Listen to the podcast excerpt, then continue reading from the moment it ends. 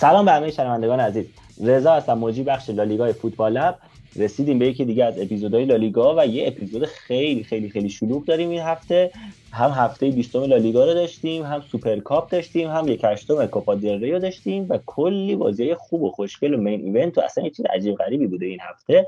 چه خوب که شما هم در کنار ما هستید تو این بازی های بسیار زیبا و جذاب. فعلا امیر رئالی و امیر اتلتیکو در کنار ما هستن. علیرضا به موقعش به جمع اضافه میشه. یه سلام خیلی جمع جور بکنیم با امیررضا که تیمش باخت و برد و همه چی رو با هم تو این هفته تجربه کرد. اصلا فکر کنم این هفته همه یه جورایی راضی بودن. یعنی بارسایا جامو از دست دادن سوپرکاپو ولی اونور بالاخره رفتن بالا. امیدوارن که چون اونور فقط را اتلتیکو مونده و اینا معمولا اتلتیکو رو می‌برن قهرمان بشن یه جایی بگیرن. اتلتیکو هم گرچه که اونور باخت اینجا یه انتقام خیلی خوشگل گرفت و رئال هم اینور تو کوپا باخت. ولی به موقع قبلش تونسته بود که جامو بگیره. سلام بر تو امیر رضای عزیز. خوب هستی؟ رضا جان درود به شما و همه شنوندگان فوتبال لب. درود به امیر عزیزم و علی رضایی که قرار بعدا بهمون اضافه بشه. ببین من حیث المجموع من راضی بودم. یعنی به قول شما ما یه بازی خوشگل تو سوپرکاپ comeback زدیم اتلتیکو رو بردیم 5 تا زدیم. فعلا می‌خوام از جنبه سوپرکاپ جلو برم. ما 5 تا زدیم بازی رو بردیم یه comeback خوشگل.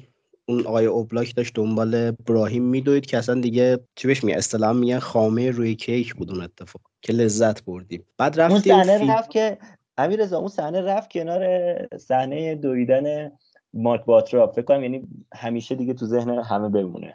و یه نفر دیگه که داشت دنبال مهدی تاره میدوید و کلی از این نمونه های داخلی خارجی که هر کدوممون داریم. مورد علاقه.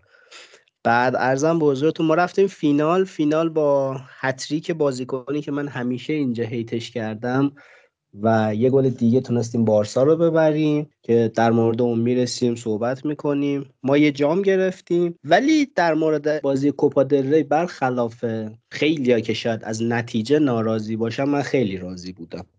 یعنی نه اینکه از باخت رال خوشحال باشم و اینا. نه من دوست داشتم سریعا از جام حذفی بریم کنار. از دید من جام حذفی جامیه که تقویم تو بیخودی شلوغ می‌کنه بازی های سطح پایینی داره تو مراحل پایین ترش. حالا ما شانس نداشتیم این دوره خوردیم به اتلتیکو تو همون مراحل اول. شما نگاه کنید ما بازی قبلیمون جلو اون تیمه که اصلا معلوم نیست چه جوری بود زمینش داشت گریه می‌کرد. تیمای کوچیک معمولا اینجا زیادن بازی سطح پایینی داره. من دلم می‌خواد رال سریعتر حذف بشه به تقویم شلوغش نخوره. چون الان کشی هم شد دیگه. حالا تیم حریفا رو شناختم بعدا در موردش صحبت می‌کنیم. رال دیشب می‌رفت بالا بازم تقویمش سخت بود. یعنی قرار بود با یه تیم لالیگایی دیگه بازی کنه. توی شرایط سختی قرار می‌گرفت. ما هم که عمق اسکواد درست حسابی نداریم که بگیم که داریم برای سه تا جام تلاش می‌کنیم. من ترجیح میدم ما لالیگا رو بگیریم سیل بگیریم که اصلا از خوشحالی سکته می‌کنم ولی من لالیگا رو بگیریم و CL تا مراحل آخر بریم بالا از نظرم فصل موفقی داشتیم. چون سوپرکاپ هم گرفتیم به نظرم okay دیگه. ولی در مورد حالا جام حذفی صحبت می‌کنم. و آقای وینیسیوس که می‌خوام کلا امروز ارادتمو بهش نشون بدم و اصلا بحث فنی می‌خوام بذارم که کلا در مورد حاشیه می‌خوام صحبت کنیم. مرسی مرسی. امیررضا عزیز مریض احوالم هستی صدات هم کمی مشخصه ولی اومدی کنارمون باشی. سلام می‌کنم به دوست عزیزم امیر اتلتیکو. امیر میگن که وقتی که خوشحالی آروم خوشحالی کن که فرشته ناراحتی بیدار نکنی و وقتی که ناراحتی اونقدر غمگین نباش که فرشته خوشحالی دستت ناراحت بشه و ترکت کنه. فکر کنم اشتباهی بود که رالیا کردن و اشتباهی نبود که اتلتیکویا بکنن و نتیجهش رو گرفتن. نظرت چیه؟ درود به رضا درود به امیر رضای عزیز و شنوندگانمون. اتفاقی که افتاد برعکسش هم برای هممون پیش اومده. ما جلوی یوونتوسی که رونالدو رو داشت فرشته ناراحتی رو خیلی جور بیدار کردیم. از نفر اول الچولو سیمونه تا کوچکترین افرادش که ما همین هوادارا باشیم و حالا اینجا این اتفاق افتاد. گرچه اتفاق که افتاد خیلی انتقام گونه نبود. من معتقدم که رئال اگر این یک هفته استراحت رو داشت مثل اتلتی می‌تونست جفتش رو ببره. ولی خب از یه جنبه ای که به این نگاه می‌کنم چیز لذت بخشیه. رئال یکی از بزرگترین باشگاه های همین فصل هست یکی از رو فرم ترین باشگاه های همین فصل هست و دو تا شکست داشته حالا یکیش تو 90 دقیقه نبوده. توی این فصل کلا دو بار رئال مادرید مغلوب شده که یکیش رو در لیگ ما انجام دادیم دیگریش رو هم اینجا در کوپا دل ری. و خب طبیعتا شما نمی‌تونید انتظار داشته باشید از ستا دربی تو ستاش فاتح باشی. و من در کل منم تیممون رو به رشد می‌بینم و خوشحالم براش. یعنی این پیروزی که در کوپا به دست اومد باعث میشه ما در ادامه هم روند بهتری داشته باشیم ولی به قول امیررضا یه تیم پیرمردگونه ای مثل ما با این وضع اسکواد تقریبا شلوغی داره و خیلی هم اذیت میشه در ادامه. یا حالا خوبی کوپا بالا رفتن اینه که ما می‌تونیم این فصل ناموفق رو یه جوری یه جامی شاید شانس داشته باشیم به دست بیاریم به خصوص که بارسا و بیلبائو هم خوردن به هم. ولی از اون طرف یه تقویم شروع رو داریم که بازی در سیل و لیگ رو برای ما سخت می‌کنه. حالا می‌رسیم بهش صحبت می‌کنیم ولی فقط یه اشاره بکنم که بارسا در یکی از بدترین time های خودش تو این فصل خورده به یکی از بهترین time ها و عملا زمان prime اتلتیک بیلبائو. فکر کنم همه با هم موافق باشن که بیلبائو الان واقعا رو اوج حالا بیشتر در صحبت بریم از لالیگا شروع کنیم ولی قبلش قبلش من می‌خوام یه تشکر کنم. من هفته قبل واقعا مشکلات عجیب و غریبی داشتم که خیلی روزای بعدی داشتم سپری می‌کردم و نتونستم توی ضبط هفته قبل باشم. از همه شما سه نفر تشکر می‌کنم که زحمت نبود من. البته بوده من منم خیلی حالا شاید کمکی نمی‌تونست کنه ولی خب نشون دادید که در نبود من اون پادکست می‌تونه حتی بهترم باشه و خیلی عالی بود. زحمتش کشیدین. جا یعنی واقعا باید تشکر می‌کردم که خیلی هم که دوبارم زحمت کشیدین. به خاطر من ضبط عقب انداختین که بتونم بیام ولی در هر صورت نشد و از همه شما تشکر و عذرخواهی می‌کنم. خب بریم سراغ لالیگا. اصلا یه هفته عجیب غریب بود دیگه. یعنی هفته بود که لالیگا شروع شد. از اون ور رئال مادرید بارسلونا اتلتیکو مادرید و اوساسونا رفته بودن به عربستان تا اونجا بازی سوپر کاپو با این فرمتی که چند سال برگزار میشه برگزار کنند و طبیعتا بازیهاشون رو تو این هفته برگزار نکردن. چون که بازی بارسلونا و اوساسونا با همدیگه بود سه بازی رو در حقیقت دست دادیم از این هفته که بازی یکیش بازی بارسلونا و اوساسونا بود که رفته برای سی ژانویه تقریبا ده 11 روز دیگه. حالا بسیده که شما کی بشنوین ولی الان که ما جمعه شب داریم ضبط می‌کنیم 19 ژانویه هست و 11 روز دیگه. اتلتیکو مادرید با رایو وایکانو این هفته بازیش رو از دست داد که اونم 31 ژانویه است و بازی رئال و ختافه از دست رفت که میره برای یک فوریه که سه روز پشت سر هم این سه تا بازی عقب افتاده رو انجام میدن. اولین بازی که انجام شد سویا بود که سویا تو خونه خودش توی سانچز پیزخوان سه بر دو از آلاوز باخت و عملا دو هیچ آلاوز جلو افتاد. بعد دو تا سویا زد بازی دو دو شد و با گل سوم دوارته آلاوز تونست ببره. گلای سویا هم رافا میر زد و کامپوس رو نقطه پنالتی زد. حالا نکته خاصی در مورد این بازی وجود نداره ولی سویا جز اینکه سویا داره اوضاعش خیلی خیلی خراب میشه تا جدول. آخر کار ما جدول رو میگیم که به چه صورت هست ولی اوضاع سویا واقعا خوب نیست و با این همه بازیکن بزرگ ممکنه بیفته. یعنی معمولا همه این تفکر رو دارن که تیمایی که بالاخره یه پیشینه ای دارن و یه عقبه ای دارن به قول دوست عزیز های قلنوی ولی نمیافتن. حالا می‌تونن آخر کار خودشون نجات بدن ولی سویان که مربیش عوض کرد و تمام تلاشش رو داره می‌کنه ولی فعلا نتونسته خودش رو جمع کنه حتی بعد از نیم فصل. از اون ور دوست آقای سویا از یه جهتی که اونم یه تیم پرسابقه است ولی اوضاع اصلا خوبی نداره. ویارئال تو خونه لاس پالماس سه بر صفر شکست خورد. رودیگوز دو تا گل زد و هرزوک گل سوم لاس پالماس زد. لاس پالماس به روند خوبش تو این فصل ادامه داره میده.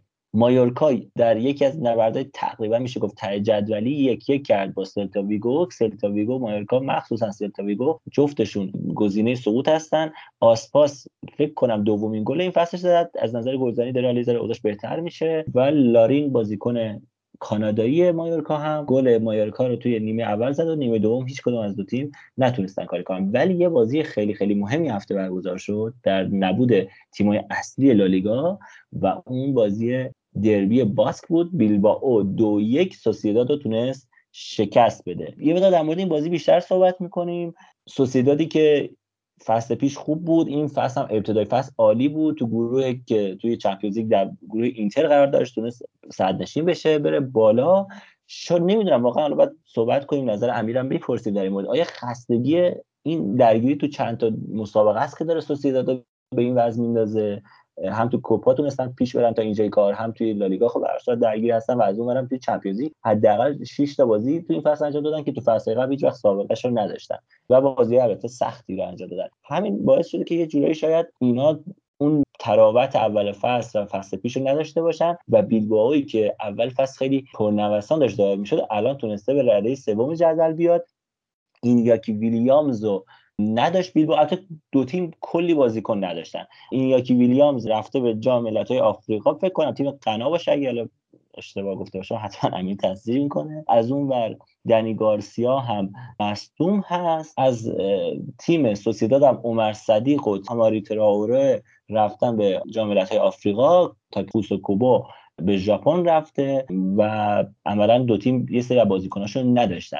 و جای این یاکی تونست برنگوئری بازی کنه که پارسال تو سمت چپ فیکس بود گهگاهی نیکو جایگزینش می‌شد. ولی این بازی تونست سمت راست جای این یاکی برادر نیکو ویلیامز وینگر راست بازی کنه. خیلی هم خوب بازی کرد. خیلی هم خوب بازی کرد. البته دو تا گل زد که بیشتر روی جاگیری و حالا positioning خوبش بود مخصوصا گل دوم که تونست گل زیبایی رو بزنه روی نقطه پنالتی اونجا صاحب توپ شد و نیکو ویلیامزی که این بازی هم خیلی خوب بود رو هر دو گل تقریبا تاثیرگذار بود. یه گل عملا پاسش داد و گل قبلی هم گل اول هم پایه‌گذارش بود. سوسیداد یه گل زد که دقیقه 80 فکر کنم 7 بود که اویارزابال تونست روی حالتی ناخواستن بود تقریبا. گل اول سوسییداد رو بزنه ولی دیگه دیر شده بوده نتونستن بازی برگردن. امیر نظرت چیه؟ بازی رو فکر کنم دیدی و می‌تونی خیلی مفصل صحبت کنی رضا اول درباره سوسیداد این صحبت رو داشته باشم که اینها همین طوریش یعنی با اسکواد کاملشون قبل از اینکه این بازی های آسیا و آفریقا شروع بشه یک سری ضعفایی داشتن و مهمترینش مهاجم نوک بود. اویارزابال تموم کننده خوبی نبوده هرگز. به خصوص این فصل اصلا رو فرم نیست. عمر صدیقم یه هفته می اومد ما ازش تعریف می‌کردیم. مصدوم می‌شد می‌رفت تا چند هفته بعد. و اینها همینجوری یک گپ بزرگی توی مهاجم مرکزیشون داشتن. و شما اگه بازی های آخر سوسیداد رو نگاه کنید چندین مساوی است که سف سف سف سف یک یک. این نشون میده که این تیم ضعف گلزنی داره و از موقعیتاشون واقعا خوب نمی‌تونن استفاده کنن. حالا یک سری موقعیت ها رو کوبو استفاده می‌کرد که راستشون کلا تعطیله. هم کوبو رفته هم تراوره. اینها اومدن. برای اینکه یکم از این یهویی افت سمت راستشون جلوگیری کنن اودریوزولا رو به خدمت گرفتن که بذارن جای تراوره سمت دفاع راستشون و اودریوزولا همون تو 15 دقیقه اول مصدوم شد رفت بیرون. و اینها یه ناچو فرناندزی تو اسکواد سوسیداد هست به اسم آریس الوستوندو. این الوستوندو هر موقع که یکی تو خط دفاع خط هافبک هر جا مصدوم میشه اینو میارن داخل میشونن اونجا. و حالا امسال یکم کاماوینگا هم یه همچین حالتی داره. ولی خب اینو که گذاشتن قشنگ راه و باز کردن برای اینکه نیکو ویلیامز بیاد شروع کنه از اونجا نفوذ کنه بفرسته تیر دو برای برنگری که خیلی خوب جای برادر نیکو رو پر کرده. و اونها تونستن از فرصت هایی که برای برنگر ساختن استفاده کنن و بیلبائو تو همون نیمه اول جلو افتاد و کار رو به دو هیچ رسوند. و امیر بخش مثلا صحبت کنم. نگاه کن آره کاملا باید موافقم در مورد اسکوادشون صحبت کردی. اسکواد سوسیداد برای یه تیمی که می‌خواد حالا بین چهارم تا ششم هفتم جدول باشه نهایتا برای سومی چهارمی بجنگه اسکواد بدی نیست. یعنی حالا بالاخره اگه اینا یه اسکواد خوب داشتن که طبیعتا مثل تیم برتر داشتن عملا برای اول تا سوم میجنگیدن. ولی تیمی که می‌خواد بره تو Champions League بازی کنه اونجا درگیر باشه اینجا درگیر باشه باید واقعا یه squad یه حداقل یه تعداد squad player خوب داشته باشه دیگه. اون squad player خوبا رو نداره و به قول تو یه سری بازیکنی داره که مثلا مثل اودریوزولا این همه بازی بهش نرسید. همین بازی که اومد بازی کنه به تو مصدوم شد. یا مثلا حالا یه تعداد از بازیکن ذخیرهشون واقعا بازیکن ذخیره نیستن که بتونن کار واسهشون در بیارن. یا مثلا الان عمر صدیق دقیقا میاد مثلا یه بازی خوب بازی می‌کنه یه بازی که می‌خواد بیاد باید بیاد نیستش یا مثلا مصدوم میشه. واقعا اسکواد پلیر همین آندر سیلوا. این اصلا من نمی‌دونم کجا پاش باز شد به باشگاه های بزرگ تو آسه میلان و نمی‌دونم چند تا تیم آلمانی و هیچ وقت خوب نبوده. اینجا تو سوسییداد هم نتونسته درخشه. یعنی آره اصلا کلا جالب تعطیله. جالبه که این اصلا این بشر یه زمانی fix پرتغال داشت بازی می‌کرد. واقعا چه جوری داره این کار اتفاق افتاده؟ دیگه راموس اومده کسی اونجا فلیکس و راموس و اونجا جوتا و خیلی وقته. فکر از وقتی جوتا اومد 2017 18 اینا دیگه این رفت کنار. اویارزابال به طور خاص حالا چون اسمشو بردی واقعا به درد یه تیمی می‌خوره که داره برای مثلا شیشمی بازی می‌کنه پنجمی. یه بازی خوبه یه بازی بعد ضربه سر می‌زنه مثلا شوت زن نیست سرعت نداره ولی به هر صورت نصف کار در میره واقعا سوسیداد اگه می‌خواد یه حرکتی کنه نیاز داره که یه دستی به ترکیب تیمش بکشه.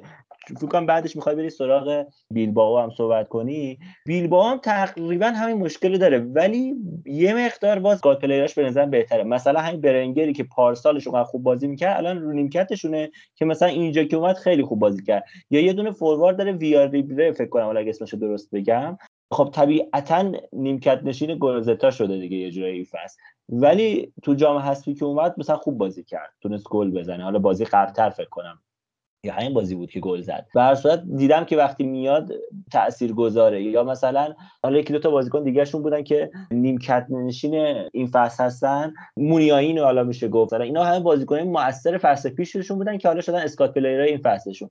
یه مقدار تو هافبک و دفاع یه ذره هنوز مشکل دارن ولی باز اوضاع اسکات پلیرشون به نظرم بهتره. حالا باز نظر شما. اصلا رضا اینا همون من بازی با اتلتی گفتم که اینا دوتا هافبک وسطشون تو اون 4 2 3 که خیلی جذابه. تو همون جا هم اینا چرخشی بازی می‌کنن. توی این بازی آندرهرا کلا رفت رو نیمکت. آخرای بازی اومد و وسکا و رویز دگالاترا بازی کردن. و گالارتا آره. سخته آره این بعد آخه همیشه هم فیکس نیست. من 5 6 تا بازی این فصل از بیلبائو دیدم هنوز درست حسابی یاد نگرفتم.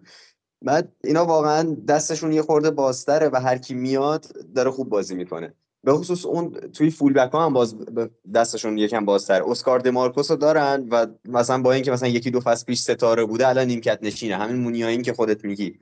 و من از لحاظ تاکتیکی بازی قبلی در مورد دو تا هافک وسطشون حرف زدم. من می‌خواستم این دفعه درباره آزادی که والورده به فول بکاش داده و خیلی به چشمم اومد صحبت کنم. یه چیزی که ما تو سوسیداد خیلی نقطه قوت این تیم می‌دونیم همیشه اون هشتاشن. اون بازیکنایی که رو دست زوبیمندی بازی می‌کنن یعنی میکل مرینو و برایس مندز. کاری که والورده کرد خیلی شجاعانه بود. می‌دونست که سوسیداد وقتی حمله می‌کنه از یک جنا حمله می‌کنه. خیلی تغییر فاز نمیده. وقتی می‌خوان از چپ حمله کنن همشون رو چپن. و این آزادی رو به فولبکش می‌داد که مثلا اگه اینا از سمت راست بیلباو حمله کردن فولبک راست بیلباو می‌تونه بره اون هشته رو پرس کنه. یعنی لکوه شما نمیمونه وینگر رو بگیره. نمیمونه که بارنچیا نمی‌تونه پینش کنه عقب. میگه تو آزادی تو برو جلو هشت رو بگیر. دفاع وسط اون سمت میگه بیا که وینگر رو بگیر. یعنی تیم یه دنده میچرخه و به جایی که مثلا ما عادت داریم ببینیم که فول بک وینگر حریفو گرفته دفاع وسط هست که سویش کرده اونور. یعنی این دیگه بهینه ترین استفاده که از چهار تا دفاع میشه کرد. واقعا چیز عجیب غریبیه. و حالا گلی که خوردن یکم سر همین ضعفه بود دیگه. در واقع اینا اوورلود شدن روی اون تیر و توپ خورد به سینه اویارزابال و رفت تو گل.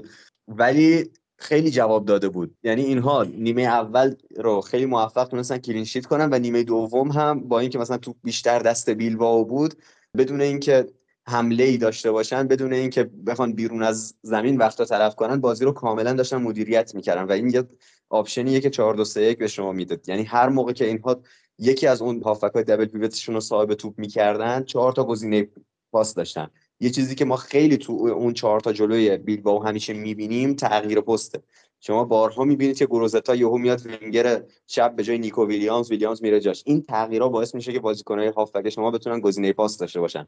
نیمه دوم بخش عمدهش این بود که توپ دست بیلبائو بود. هی می آوردن جلو هی می آوردن عقب. انقدر این تیم از لحاظ عمودی به هم وصله آدم لذت می‌بره. و من واقعا این فصل به عنوان یه استاد به بازی های والورده نگاه می‌کردم. هیچ وقت به چشم که مثلا مثل جاوی چیزی ما بیایم ازش ایراد پیدا کنیم نگاه نمی‌کردم. واقعا توی این دورانی که خیلی کسی نمی‌تونه با چهار دفاع موفق باشه با این اسکواد داره خیلی خوب جواب می‌گیره و به نظرم الان دیگه وقتشه که کم کم بیلبائو بیخیال اون سیاست بشه. با این افتی که اتلتی داشته الان رده پنجمه نمی‌دونم با این جون گرفتن خیرونا این یه سفره که بیلبائو هم می‌تونه ازش بینصیب نمونه و پیشرفت کنه. به نظرم باید این سیاست رو کنار بذارن و اسکواد رو پیشرفت بدن تا بتونن یکی از های لالیگا حداقل برای سهمیه چهارم تبدیل بشن. آره حالا نکنید دو تا نکته هستی که این که این آقای والورده به نظرم مربی شجاعی من حداقل در این زمینه می ستایمش. حالا شاید دوستان کمتر این تیم‌های دیگه رو زیر نظر داشته باشن ولی خب ما مجبوریم به دلیل کاری که داریم انجام میدیم و پادکستی که داریم خیلی بیشتر و دقیقتر روی این تیما زوم کنیم. هر چقدر که الان می‌بینید برای شما بدیهیه که نیکو ویلیامز باید سمت چپ بازی کنه سانست وسط بازی کنه و سمت راستش این یاکی بازی کنه و حالا گروزتا توی مرکز باشه. همینقدر و خیلی هم خوب دارن جواب میدن. پارسال داشت ترکیب حالا این یاکی توی فوروارد نمی‌دونم برنگیر سمت چپ حالا نیکو سمت راست و حتی مونیا این وسط جواب می‌داد یعنی کاملا اون ترکیب داشت جواب می‌داد تا حد خیلی خوبی حالا در حد بزاعتشون داشت جواب می‌داد. ولی یه مربی این چهارتای جلوی تیمشو که خوب داره کار می‌کنه اینقدر خوب و اینقدر شجاعانه. حالا یه تعدادشو می‌بره بیرون یه تعدادشو جایگزین می‌کنه و یه تعدادشو جابجا می‌کنه. به نظرم واقعا مربی شجاعیه. خیلی. من میستایمش و اینکه جوابم می‌گیره. و این فصل با توجه به ریتمی که بارسا و اتلتیکو دارن و حتی من میگم ممکنه خیرونا یه جایی بیفته از این اسبی که سوارشه می‌تونه اتلتیکو اگه این ریتم حفظ کنه بیاد حتی برای دومی سومی بجنگ و و حالا به قول تو نهایتا حداقل برای چهار تا تیم و سهمیه بجنگه. که سال بعد اوضاع مالی خیلی بهتری داشته باشن. ما بازی بتیس رو داشتیم در مورد گرانادا که آقای ایسکو یه گلی زد به گرانادا که حالا قبلش حرکات قبل ضربه گلش خوب بود ولی حالا ضربه که زد ذره به این ور خورد بیلیاردی‌طور رفت توی دروازه دقیقه 76 و گو در ادامه بازی خوبش. این هفته هم تونست بتیس رو به هر صورت برنده کنه. بتیسی که اول فصل یه ذره اوضاع بهتری از بیلبائو داشت ولی الان پایین تر از اون قرار داره. آلمریا ته جدولی هم تونست با خیرونا سف سف کنه که واقعا عجیب بود. امیر نظر چی؟ من این بازی رو ندیدم. ولی اگه تو اطلاعات بهتری داری در مورد این بازی چی شد؟ واقعا خیرونا چرا نتونست آلمریا رو ببره؟ رضا این اتفاقیه که تو لالیگا زیاد میفته. یعنی من یادمه که اتلتی هم که اون فصلی که قهرمان بود یهو اومد توسط لوانته دبل شد. و تیمی که یهو میره بالا نمی‌دونم دست کم گرفتنه چی میشه اسمشو بذاریم. یهو باعث میشه که شما رو بکوبن زمین. یه خورده غایبینی داشت خیرونا توی این بازی و حالا اینکه می‌تونیم در بیان بگیم که اینا یکی مثل سابیو رو اینا خودشون گذاشتن رو نیمکت نمی‌دونم اسمش رو درست بگم شیانکوف و اینا خودشون گذاشتن رو نیمکت و این نتیجه شد یانگل هررا بود ولی بازیش نداد. حالا نمی‌دونم دست کم گرفتن اسمشو بذاریم یا قره شدن. امیر اون قره شدن قره چیه؟ ای. حالا در ادامه دوستان میشنوید که یه جا رضا به اگزجره میگه اگزجوره که اونم اینجوری نیست. ولی من می‌دونم علت چی بوده. یعنی بچه ها همه خسته بودن داغون عجله ای ضبط کردن. و از این سوتی ها پیش میاد دیگه. شما به بزرگی خودتون ببخشید. به بازی تو خونه آلمریا بود و خیرونا هم سعی کرده بود یه خورده استراحت بده ولی فکرشو نمی‌کرد که اینا یقه گیرش بشن و آلمریا تونست کلینشیت کنه جلوی همچین خط حمله ای که همه ما ازش چندین گل خوردیم به جز رئال و بازی سف سف تموم شد. واقعا جالب بود. آلمریایی که به کسی نه نگفته بود اینجا تونست یقه خیرونا رو بگیره تا نشون بده که خیرونا می‌تونه به هر صورت متوقف بشه تو طول فصل و تیما یه ذره حالا با جرأت بیشتری رو روش قرار بگیرن. کادیز هم در ادامه فصل بعد خودش 4 یک تو خونه خودش به والنسیایی باخت که معمولا اوضاع خوبی نداره. هوگو دورو لوپز گوئرا و واسکس تونستن گل بزنن برای والنسیا و آلکاراز. گل کادیز رو زد از اون نقطه پنالتی. البته دو گل والنسیا دقیقه بعد از 90 زده شد دیگه. عملا کادیزی که سراپا حمله شده بود و دیگه چیزی برای از دست دادن نداشت و می‌خواست بازی رو تساوی بکشونه. نتونست و دو تا گل دیگه هم خورد و چهار یک باخت. بریم سراغ سوپرکاپ. بچا سوپرکاپ جذاب و جالبی بود. سوپرکاپی که چند فصلی از تو عربستان برگزار میشه.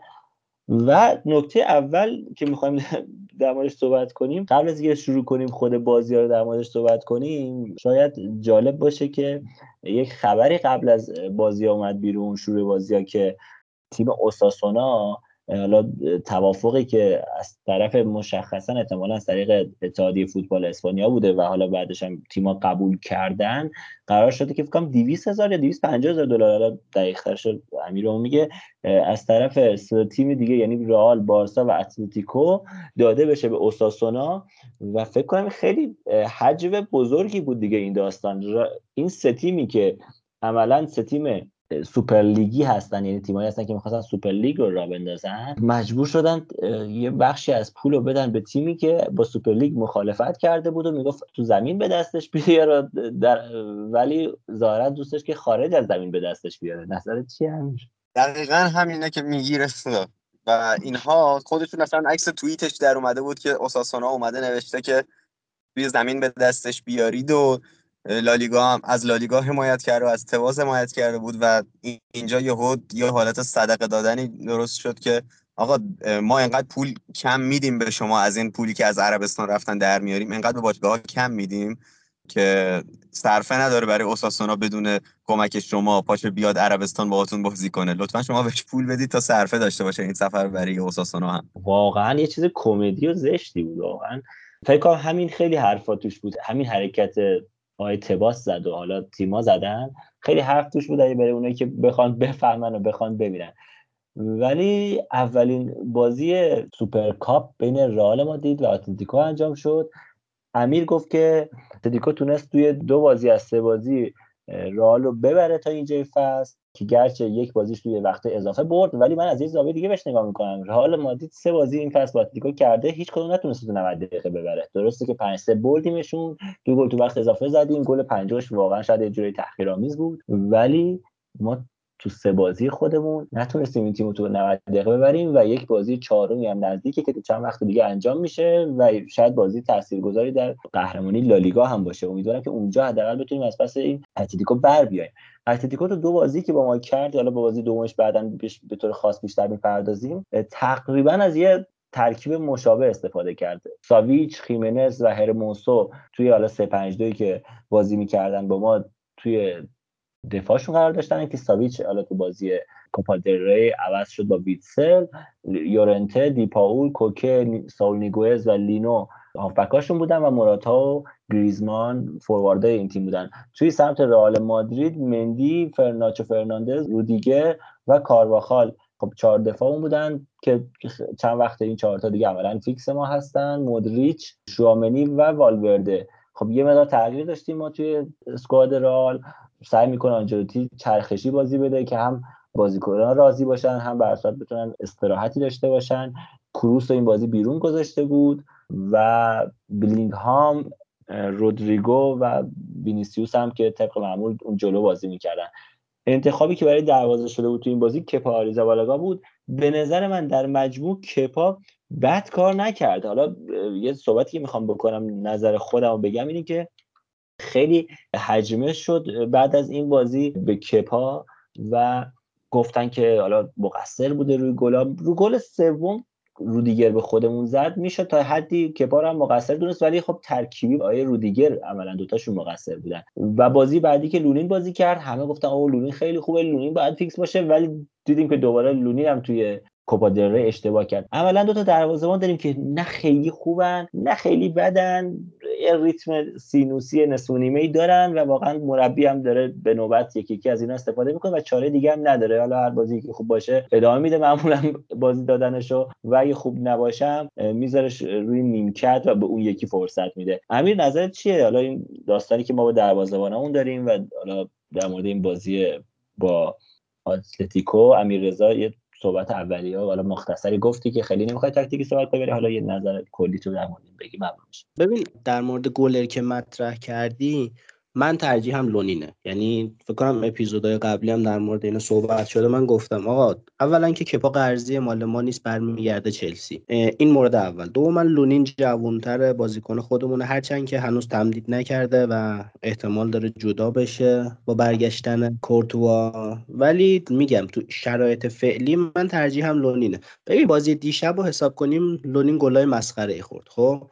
ولی این گلای مسخرش رو حساب کنیم ما چند تا تا الان بازی کردیم تو طول این فصل؟ فکر کنم نزدیک سی تا بازی کردیم. یعنی تو سی تا 19 تا لالیگا 6 تا اونور 25 تا دو تا اینجا 27 تا دو تا هم کوپا 29 تا بله آره سی تا دیگه حدودا. ما سی تا شما حساب کنی بازی کردیم 29 تا سی تا. چند تا مثلا عمل کرده بد فاجعه از لونین داشتیم؟ یعنی مثلا تهش من دیشب و یادم میاد. دیگه مثلا فاجعه نبود.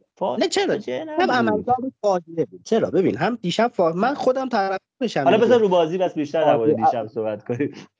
آره فاجعه رو مثلا من وینیسیوس تعریف می‌کنم. ولی که همون می‌خوام بگم. لونین برای خودش در سطح خودش عملکرد دیشبش ضعیف بود. حالا فاجعه بله شاید کلمه نه ضعیف ضعیف. بود. ولی خب کپا هم همین عمل کرده داشت. یعنی گلایی که کپا جلوی اتلتیکو خورد. اون شوتی که خورد عملا از زیر دستش در رفت. که واقعا نمی‌فهمم چرا. به قول یکی نوشته بود نوشته بود که اگه لونین تو دروازه بود اینو مثلا می‌تونست با آرنجش دفع کنه. به خاطر قدش و اینا حالا شوخی بود ولی خب در کل. اون سانتری که کرد ما همه می‌دونیم. ما این فصل تو سانتر به اندازه کافی سر دفاعمون مشکل داریم. اون تیر دویی که امیر جلسات قبلتر اپیزودهای قبلتر در موردش صحبت کرده ما همیشه اون مشکل رو داریم. دیگه این که یه گله که ضعفش سانتر از جناحینه دیگه عملا چی بهش میگن؟ انگار داریم به حریف میگیم بفرما دیگه آقا. داریم راه میدیم که بیا این گل رو از این حالت بهمون بزن. ببخشید صحبت تا قطع کردم. بگو. نه نه من صحبت قطعی کردم. گفتم دو سه فصلی که ما این مشکل روی جناحین داریم و به هر صورت هنوز نتونستیم رفعش کنیم. اول من یه چیزی بگم. دوستانی که همیشه منتظرن که اون بخشی از حرف ما که دوست ندارن و بشنون. اول که بازم من یه تشکر می‌کنم از همه کسایی که همراه ما هستن میشنون چه موافقن چه مخالفن. بازم دمتون گرم. مرسی که وقت ارزشمندتونه که می‌تونید خیلی کارهای با ارزش دیگه بکنید می‌ذارین و پادکست ما رو گوش می‌کنین و مخصوصا حالا بخش لالیگا رو گوش می‌کنین. این از همین از همه تشکر می‌کنم. دوم من یه خواهش می‌کنم دیگه کلا چیزی که من بعد از به صورت این همه سال تو زندگی یاد گرفتم اینه که اگه کسی داریم توی یه بحثی با کسی می‌کنیم اولا جوانب مختلف بحث رو ببینیم. دو اینکه اون بخشی از حرفش رو که دوست داریم بشنویم و فقط نشنویم. وقتی افراد حرف می‌زنن بخشای مختلفی از حرفشون وجود داره که ممکنه حالا با هم حتی در تعارض باشه یا مثلا متفاوت باشه. اون کلیت صحبتشون رو بشنویم و فقط اون بخشی که حالا دوست داریم با یه کسی اگه مخالفت کنیم یا موافقت کنیم اون بخش خاصش رو اول از همه در مورد آمار دفاعی رئال بگم. ما 19 تا بازی تو لالیگا بازی کردیم فقط 11 تا گل خوردیم. این بی‌نظیرترین آمار فصل و بهترین آمار دفاعی تاریخ رئال مادریده. خب پس حتما یه دلایلی وجود داشته که حالا سر فرصت ما خیلی بهتر و کاملتر در موردش صحبت می‌کنیم. مثلا شاید توی اپیزود دوست پرونده ویژه در موردش صحبت کنیم. ولی نمی‌تونیم ضعفا رو نبینیم. همون جور که من الان می‌خوام در مورد یه سری ضعفایی که تو بازی با اتلتیکو بود صحبت کنم که خیلیش تکراریه. و خیلیش منجر شد که ما تو کوپا بهشون ببازیم. یعنی اگه شما ضعف رو نبینی تو روزی که داریم می‌برید روز باختت خواهد رسید. یعنی این اصلا بدون شک. و الان که اگه این ضعف رو نبینیم در موردش صحبت نکنیم و مربی نبینه حالا ما که داریم به جای خودمون این کارو می‌کنیم. فرض کنیم من بیام بگم آقا راه عالی بود زد این 5 تا زد به این 3 تا 4 تا زد به اون. بیام در مورد تیمم اینقدر هیجان زده و عجیب غریب صحبت کنم خود شما احتمالاً شرمنده مریض میگی خب یعنی شما تیمتون بی‌نظیره دیگه. بعد بعد اگه باختم بیام میگم خب بد بود. این که نمیشه که بعد یه کارشناس تو وقتی که می‌بره ضعفا رو ببینه و تو وقتی که میبازه هم بتونه نقاط قوت تیم رو ببینه. چیزی که در مورد این بازی وجود داره ما با اینکه بردیم گرچه که حالا میگم تو وقتای اضافه تونستیم ببریم عملا این بازی از نظر تاریخ حالا نتایج بین دو تیم مساوی ثبت خواهد شد. باید ضعف‌های رئال رو تو این بازی ببینیم و اگه ازشون درس نگیریم مطمئنا تو چمپیونز لیگ به مشکل می‌خوریم و اونجا که میبازیم میگیم خب فکر نکنیم این یه باخت از آسمون افتاده. نه این باخت در نتایج ضعفی بوده که ما تو همین بازی و بازیهایی که حتی بردیم ندیدیم. آره من بیشتر در صحبت می‌کنم. برای اینکه متکلم وعده نباشم می‌خوام یه مقدار امیرم در مورد کلیات این بازی صحبت کنه. من می‌خوام دونه دونه رو گلا بریم جلو با هم صحبت کنیم. رضا روی یه گل دیگه هم به نظر من کپا می‌تونست مقصر دیده بشه و به نظرم اون گلی که گریزمان زد حالا درسته مدریچ جا موند. ولی توپ روی پای راستش بود و ضربه کمجونی بود. یعنی یه گلی مدریچ توی جام جهانی 2018 به آرژانتین زد. من دقیقا یاد اون افتادم که یه زر... که حالا اون یکم نزدیکتر بود به دروازه کار برای دروازه‌بان سختتر بود. این شوتی که گریزمان زد هم کمجون بود هم خیلی زاویه نداشت. یعنی نمی‌دونم یه دونه روی سیلوای بتیس می‌تونست اینو در بیاره. و به نظر من اینجا میشه شما بهش ایراد بگیری و مقصر بدونی سر این گل. و نه خیلی زاویه‌ای داشت نه جونی داشت و این توپی بود که گلر باید در بیاره به نظر من.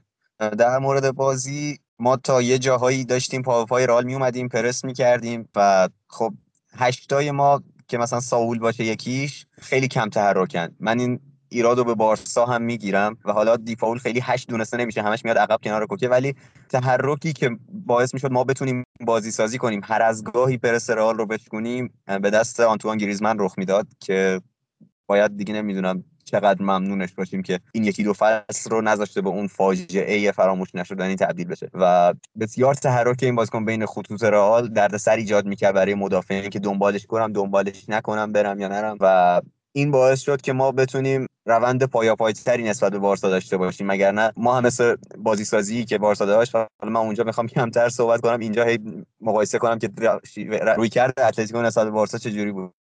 هشتای ما ساول بسیار آدم کند و ایستاییه ولی از اون ور گریزمن داشت از نوک حمله میومد عقب اینو جبران می‌کرد حرکت می‌کرد و چیزی که توی هشتای بارسا دیدیم این بود که روبرتو در کنار اون یکیشون که فران تورس اونها بسیار تحرک کمی داشتن و option پاس ایجاد نمی‌کردن و گریزمن این رو برای ما خیلی بهتر کرد کمک کرد که بازی سازی ما شکل بگیره و تا یه جاهایی تا دقیقه 60 بازی اتلتی داشت پای پای رئال می اومد تا اینکه دیگه تیم برید و بازی یه جورایی از دستمون در رفت. درسته ولی حالا می‌خوام یه بیشتر رو گلا صحبت کنم. رو بعضی صحنه‌ای که حالا منجر به گل شد یا نشد صحبت کنم. بگیم که چه اتفاقاتی افتاد. ما می‌دونیم که رئال روی سانترا همیشه ضعیف بوده رو ست پیسا ضعیف بوده روی سادت جناحین. ما توی بازی لالیگا هم دور رفت صحبت کردیم که رئال تماشاگران دیدن همه هواداران رئال دیدن که رئال چقدر ضعف داشت روی سانتا و موراتا و گریزمان رو ضربات سر ما گل زدن. عملا ما انتظار داشتم به عنوان هوادار رئال که مربی بالاخره اینو ببینه بتونه تا اونجا که می‌تونه رفعش کنه. ولی چیزی که ما دیدیم این بود که فرض کنید روی کرنر اول دقیقه 6 بازیه دارن سانت می‌کنن. کلا 5 تا بازیکن اتلتیکو توی محوطه جریمه رئال قرار دارن. البته بازیکن شیشمی هم هست که خیلی عقبتر وایستاده. منتظر اینه که حالا توپ سوم بتونه استفاده کنه. ولی بازیکنی که برای ضربه سر رفتن حالا همشون هم بین تیر یک تا دو قرار گرفتن و خیلی ارز ندادن به خودشون کلا پنج نفر هستن.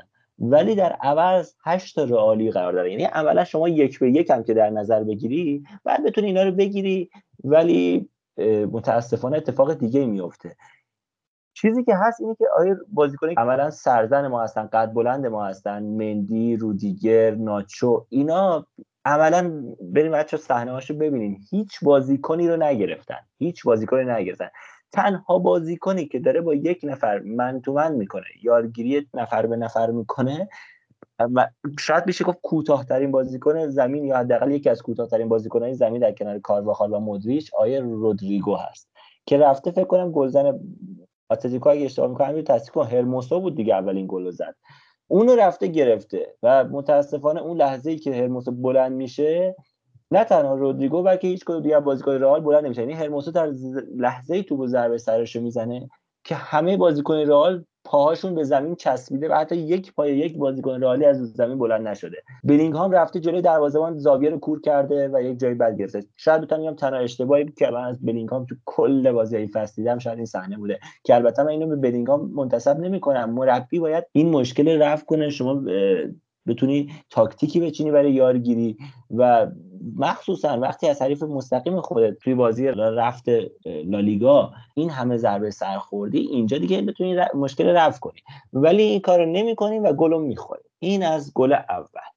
که حالا بگذاریم که حتی اگه این تو برمیگشت دو تا بازیکن اتلتیکو یکیشون تقریبا پشت قوس سمت چپ و یکیشون داخل محوطه تقریبا نزدیکای نقطه پنالتی سمت راست ایستاده بود و هیچ کس این دوتا رو هم نگرفته بود. یعنی این همه برترین نفری که رئال مادی داشت کاملا بازیکنهای اتلتیکو خالی بودن توی صحنه. رضا اون بحث گل هایی که خوردین و اینکه چه کاری از مربی می‌تونه بر بیاد در مقابل سانترا من یه بحثی که دارم اینه که خب گل هایی که توی اون بازی دربی اول خوردین همش تو open play بود یعنی آره آره set piece نبود. شروع مجدد نبود.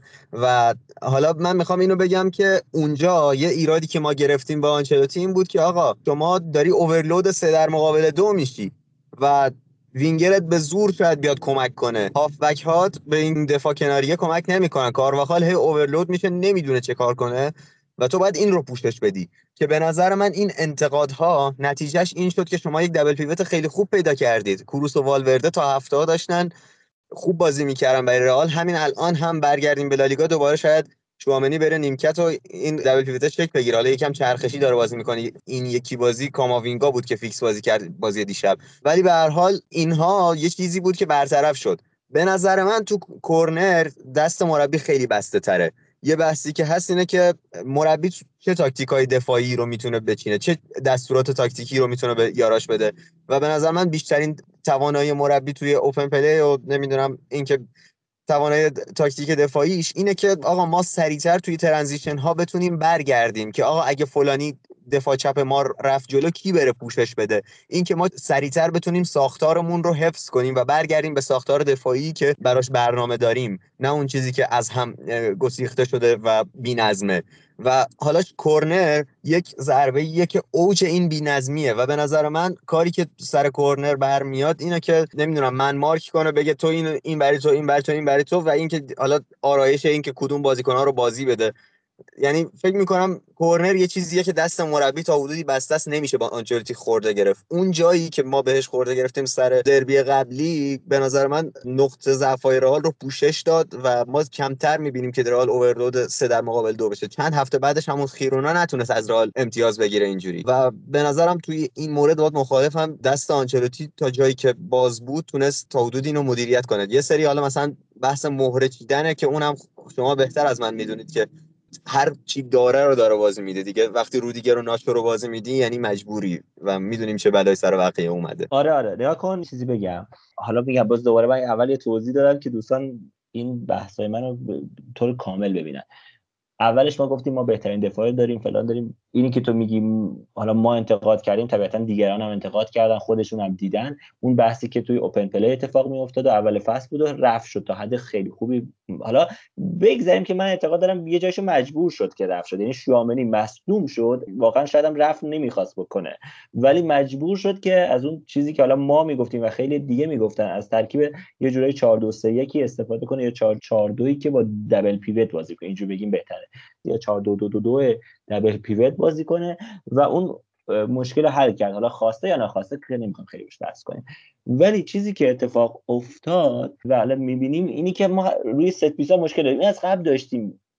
این که میگی اونجا یه حرکات کاتوره ای اتفاق میفته اوج بی‌نظمی کاملا باهات موافقم. یه جوری ولی طبیعتا نمی‌تونه بگه تو هم برو اینو بگیر ایکس بره ایگرگ رو بگیره همینجوری اینم بره زد رو بگیره. چون ممکنه حریف از روش متفاوتی استفاده کنه بازیکن متفاوتی بیان ولی اینکه بازیکنان نمیان یکی یکی یکی رو مارک کنن و همراهش باشن و میگم اگه دوستان برن صحنه آهسته رو فریم به فریم رو گلا نگاه کنن من میگم بالاخره مربی باید یه هشداری بده دیگه. و اینکه مثلا شما رودریگو رو که نباید بیاری توی محبته بذاری بازیکن مارک کنه. این به نظر من بالاخره یکی از اون چیزایی که خودم میگی که چه افرادی بیان برای سر زدن و چه افرادی بیان برای پوشش و مثلا ضربات دوم و سوم. یا فرار کردن. حتی به نظر من شاید وینی اگه بیاد جای رودریگو بهتر باشه توی اینجور ضربات سر دادن و هر این اتفاقی که میفته حالا فکر کنم شما هم نظری دارین. ببین رضا در تکمیل حرفای شما و امیر یه نکته هست که حالا ما نمی‌دونم این اصلا توی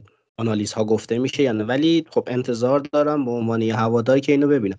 خودت اشاره کردی امیرم گفت ببین ما تو کورنر نمی‌تونیم من مارک کنیم که مثلا مربی نمی‌تونه بگیر آقا تو اینو بگیر. خب اونو بازی نداد یعنی عملا بازیکن دیگه چیزی نداره دیگه. مثلا تو میگی گریزمن رو بگیر. خب فرض کنیم گریزمن از بازی خارج شد. یه بازیکن عملا میگه خب اوکی به من گفته اونو بگیر من دیگه با این کار ندارم. خب مثال دارم عرض می‌کنم. ولی چیزی که من انتظار دارم از تیم ببینم موقعی که ضربه کاشته میشه کورنری اتفاق میفته تو حالتی که پنج در مقابل هشت هست شما گفتی اینه که یک شما سه نفر برتری داری حالا گله رو حساب کنیم نکنیم تو اون هشتا فرقی نداره. شما یه برتری نفری داری یه بازیکنی داری که تو محوطه خودت حق داره بالاتر از همه توپو با دست بزنه که بقیه بازیکن‌ها این اجازه رو ندارن و شما یه گلر داری که یه برتری هوایی دو بهت میده. شما تو اون حالت یک یکی از کارهایی که می‌تونی بکنی نه به عنوان مربی به عنوان کسی که مثلا رهبر خط دفاعی چه می‌دونم مثلا الان حساب کنیم آقای ناچو فرناندز یا رودیگر. شما میای میسپرید که آقا نفری یه ما حداقل تو ایران اینجوریه دیگه شما دقت کرده باشید بازی رو می‌بینید. میان آقا نفری یه یار بردار و هر کی مثلا شوامنی که یک و 90 مثلا عرض می‌کنم باز قدش نمی‌دونم قد دقیقش چنده بازیکنی که قد بلنده کنار کسی وای میسی که قد بلندتری داره. نه مثل رودریگو 175 بره وایس بغلی 183 که موقع هد زدن عملا همین جوریش چند سال ازش کوتاهتر موقع پریدن بتونه بپره نتونه بپره یه درد سر دومی بشه. شما تو اون حالت یه کار ساده ای که می‌تونی انجام بدی اینه که آقا نفر یه یار بس با یکی رو می‌ذارن وسط دوتا تیر میگن آقا تو آزاد بزن. توپ و هر جدیدی داره میره تعقیبش کن برو واسه هد زدن. حالا گلر هم که کاری ندارم که می‌تونه خروج کنه خروج می‌کنه یا نمی‌کنه. یکی از پایه ترین مفهومایی که شما هر جا بری تو هر چیزی نگاه کنی تو لیگ خودمون هم نگاه کنی با این بیدر و پیکری و داغونی شما اینو می‌بینی. آقا میسپرن نفر یه یار بردارید محافظت کنید. کورنر شما نمی‌تونی بگی من مارک کن یا زونال برید مثلا چیز کنید یه محدوده رو فقط شما پوشش بدید چون توپ اونجا نرفت چی؟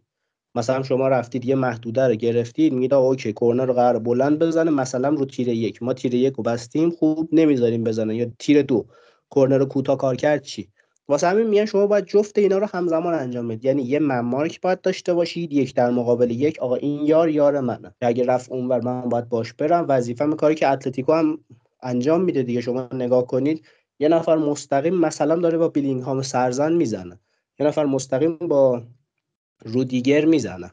مسئول یارگیری مستقیمشه. این چیزیه که من انتظار دارم به عنوان یه هوادار ببینم و ندیدم. سر گل اول ندیدم. تو بازی که حالا اصلا میگیم صحبت کردیم سرش که نمیشه این کار رو کرد. شما نمی‌تونید ممار کنید تو جریان بازی که آقا من حتما باید اینو بزنم. نمیشه. خب اون بازیکن در میره فضا بزرگ زمین ابعاد طولانی داره. نمیشه اونجا این کار کرد. ولی سر کورنر این اتفاق باید بیفته سر کاشته ها باید بیفته علیرغم همه تمجیداتی که نثار آقای آنجلوتی میشه و باید بشه حقشه. ولی تو این وضعیت ما جلوی اتلتیکو ضعف داریم. فکر کنم 10 تا گل خوردیم این فصل جلوی اتلتیکو. آمار اصلا خوبی نیست و این به نظر من چیزی که باید اصلاح بشه. حالا ما مراحل بعدی چمپیونز لیگ این مرحله رو رد کردیم. مرحله بعدی تیمای سختتر حریفای مشکلتر. اونا باید رفت بشه که ما بتونیم جلو بریم. یکی از جایی که رفت بشه همین پنجره نقل و انتقالاتیه که ما فرصت داریم یه دفاع وسط بخریم یا حداقل قرض بگیریم. یه بالاخره عذرخواهی می‌کنم اینجوری میگم. یه خاکی تو سر این خط دفاع بریزیم که مثلا فردا ناچو مصدوم شد محروم شد که بعید نیست. یا تکل می‌زنه زیر پای بازیکن. سه جلسه محروم میشه مجبور نشیم شوامن اینگا بذاریم اون وسط. درسته. دقیقا همین حرف همینه که ما باید این ضعف رو پوشش بدیم و اگه الان امیر میگه که خب ما می‌دونیم که با چه بازیکنایی داریم بازی می‌کنیم خب یک دلیلش اینه که آقای پرز چرا خرید نمی‌کنه؟ چرا آقای آنجلوتی درخواست نمی‌کنه؟ برمیگرده آنجلوتی میگه که خب احتمالاً بعد بازیکن بگیریم فلان پرز میگه خرید در کار نیست آنجلوتی میگه نه با همینا میشه بازی کرد.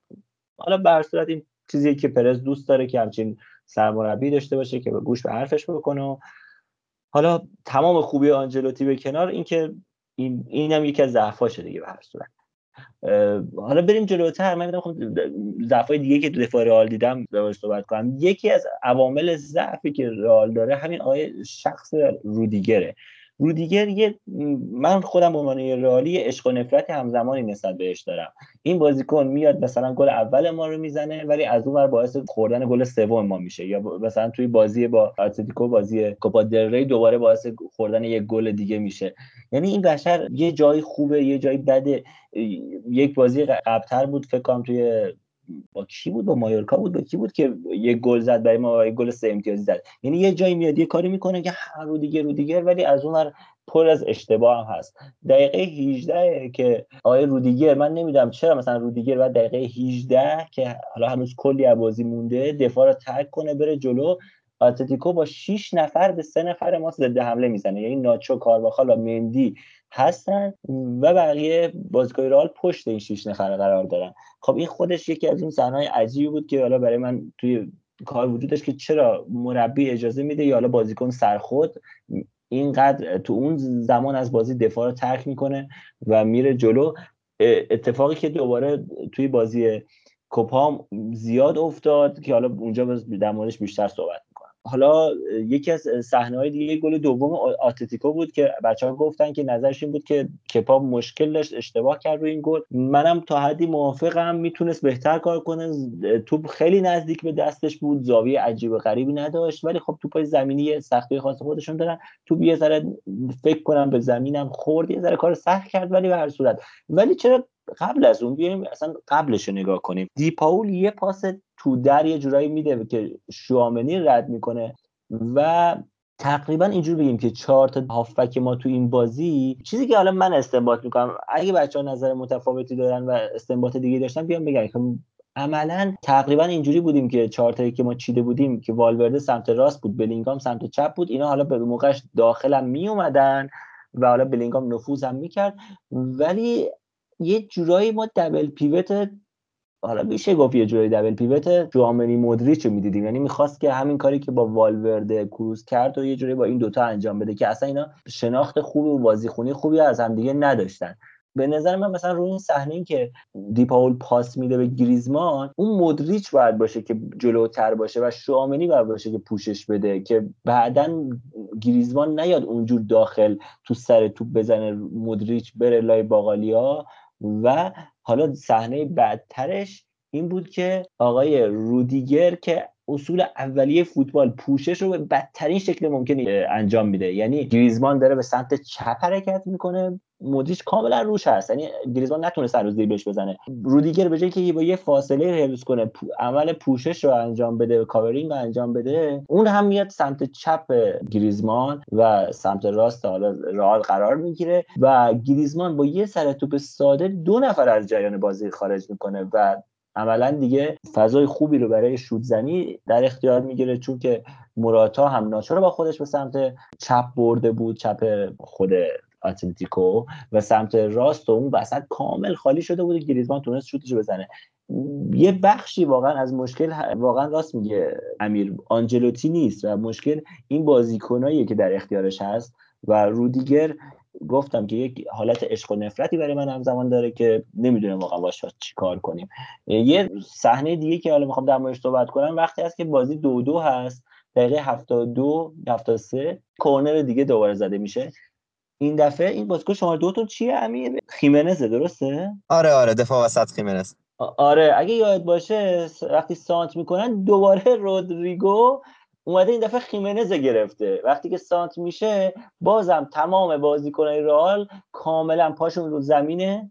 هیچ کدوم حتی نتونستن بپرن. خیمنز بلند میشه سر رو می‌زنه. فکر می‌کنم به مراتا رسید که حالا از اون زاویه سمت چپ دروازه رئال نتونست گلو بزنه و حالا تو اومد به بغل تور دروازه از سمت چپ برخورد کرد. یعنی کاملا اولا اینم یه جور الگوی همون گل اول بود که دوباره 70 دقیقه بعد تکرار شد و اینکه یه چیزی تکرار میشه خیلی برای من رو مخه. یعنی شما دوباره 8 تا رئالی توی محوطه هستن فقط وینیسیوس سر قوس وایساده.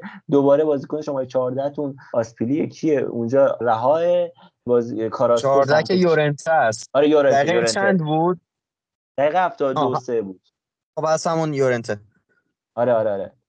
یورنته بود که روی خط محوطه جریمه وایستاده و منتظر تو بود. اون دقیقه یعنی آتلتیکو داشت یه الگو رو پیاده می‌کرد. یعنی می‌دونست داره چیکار می‌کنه. دو نفر بازیکن اتلتیکو نزدیکای خط محوطه جریمه یه ذره جلوتر داخل محوطه با پنالتی یه مثلثی رو میساختن. یه مثلث کاملا باز از هم دیگه میساختن. یعنی دو طرف نقطه پنالتی باز می‌شدن و میستادن که بتونن از ضربات دوم یا حالا سوم استفاده بکنن. و هیچ کس اینا رو نمی‌گرفت. یعنی حتی اگه این ضربه سرا موقعیت ایجاد نمی‌کرد کسی اینا رو نمی‌گرفت. به نظر این خودش یه ضعف بود. و حالا دوباره رودریگو می‌رفت عملا یکی از بلندترین بازیکنهای حریف رو می‌گرفت و عملا بازم موفق نمی‌شد. اینجا تو این صحنه موفق نشد. اینکه یه الگوی تکراری از ضعف به وجود میاد این خیلی رو مخ منه که دارم فوتبال رو یه مقدار دقیق تر بررسی می‌کنم دیده میشه. در مورد این می‌خواستم صحبت کنم و حالا در مورد وینیسیوس که عملا بازی با بارسا کلی نکات مثبت به سمتش رفت همه تعریف کردن و آقا وینی برگشته به top و top و top. ولی من اینجا توی بازی با اتلتیکو عملا شاید بخوام در مورد یه صحنه صحبت کنم که هشدار وینیسیوس رو برای من دوباره روشن کرد. صحنه ای که ما سه دو عقب هستیم در نهایت منجر به گل میشه. وینیسیوس یه فرار خیلی خیلی خوب می‌کنه از سمت راست دفاع. اتلتیکو و سمت چپ رئال میره داخل.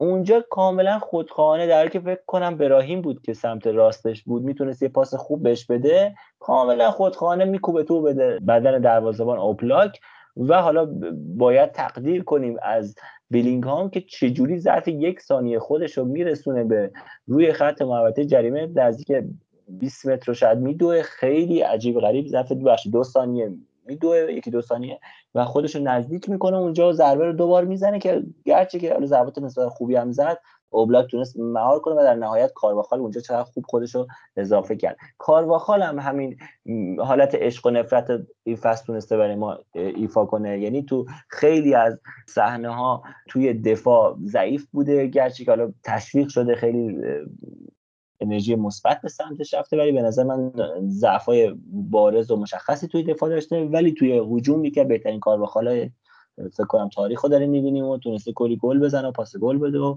واقعا عالی بوده. همین آقای رودیگر هم گفتم همین داستان رودیگر یه صحنه است تو نیمه اول. اگه دقت کنید یه پاس پشت محوطه قشنگ بلند میندازه و که رودریگو نمی‌تونه کاری بکنه.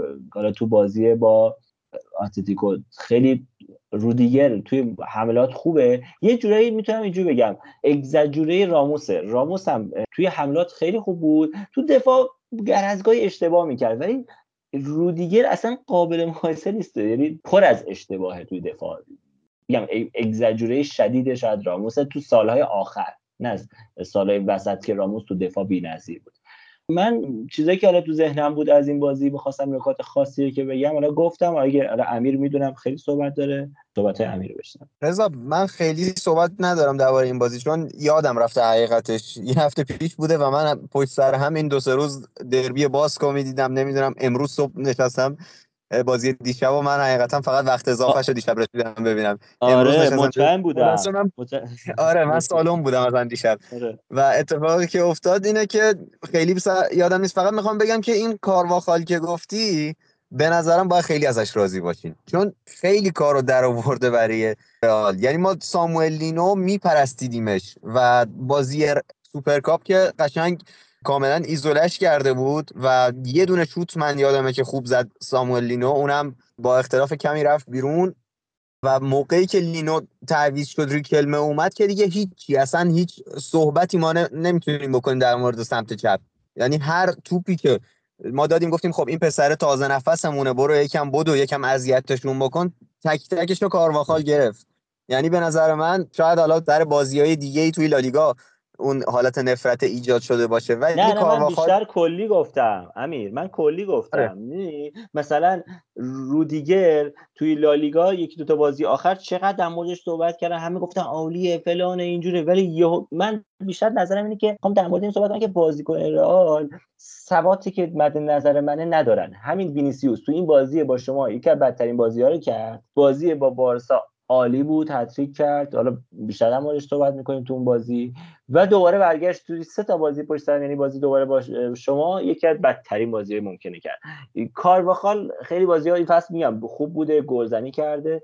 ولی دوباره یه سری بازی بد ازش ببینیم اینکه یه سری از بازیکنام نه همشون این ثبات ندارن و بازیکنی هم نداریم جاشون بذاریم این خیلی داره من اذیت رضا من توی بحث رودیگر خیلی باهات موافقم. اصلا ما 21 توی سیل یک هشتم خوردیم به چلسی و اصلا تاکتیکی که همه دیدن از سیمونه این بود که آقا ما همه بازیکنها رو پرس کنیم الا رودیگر.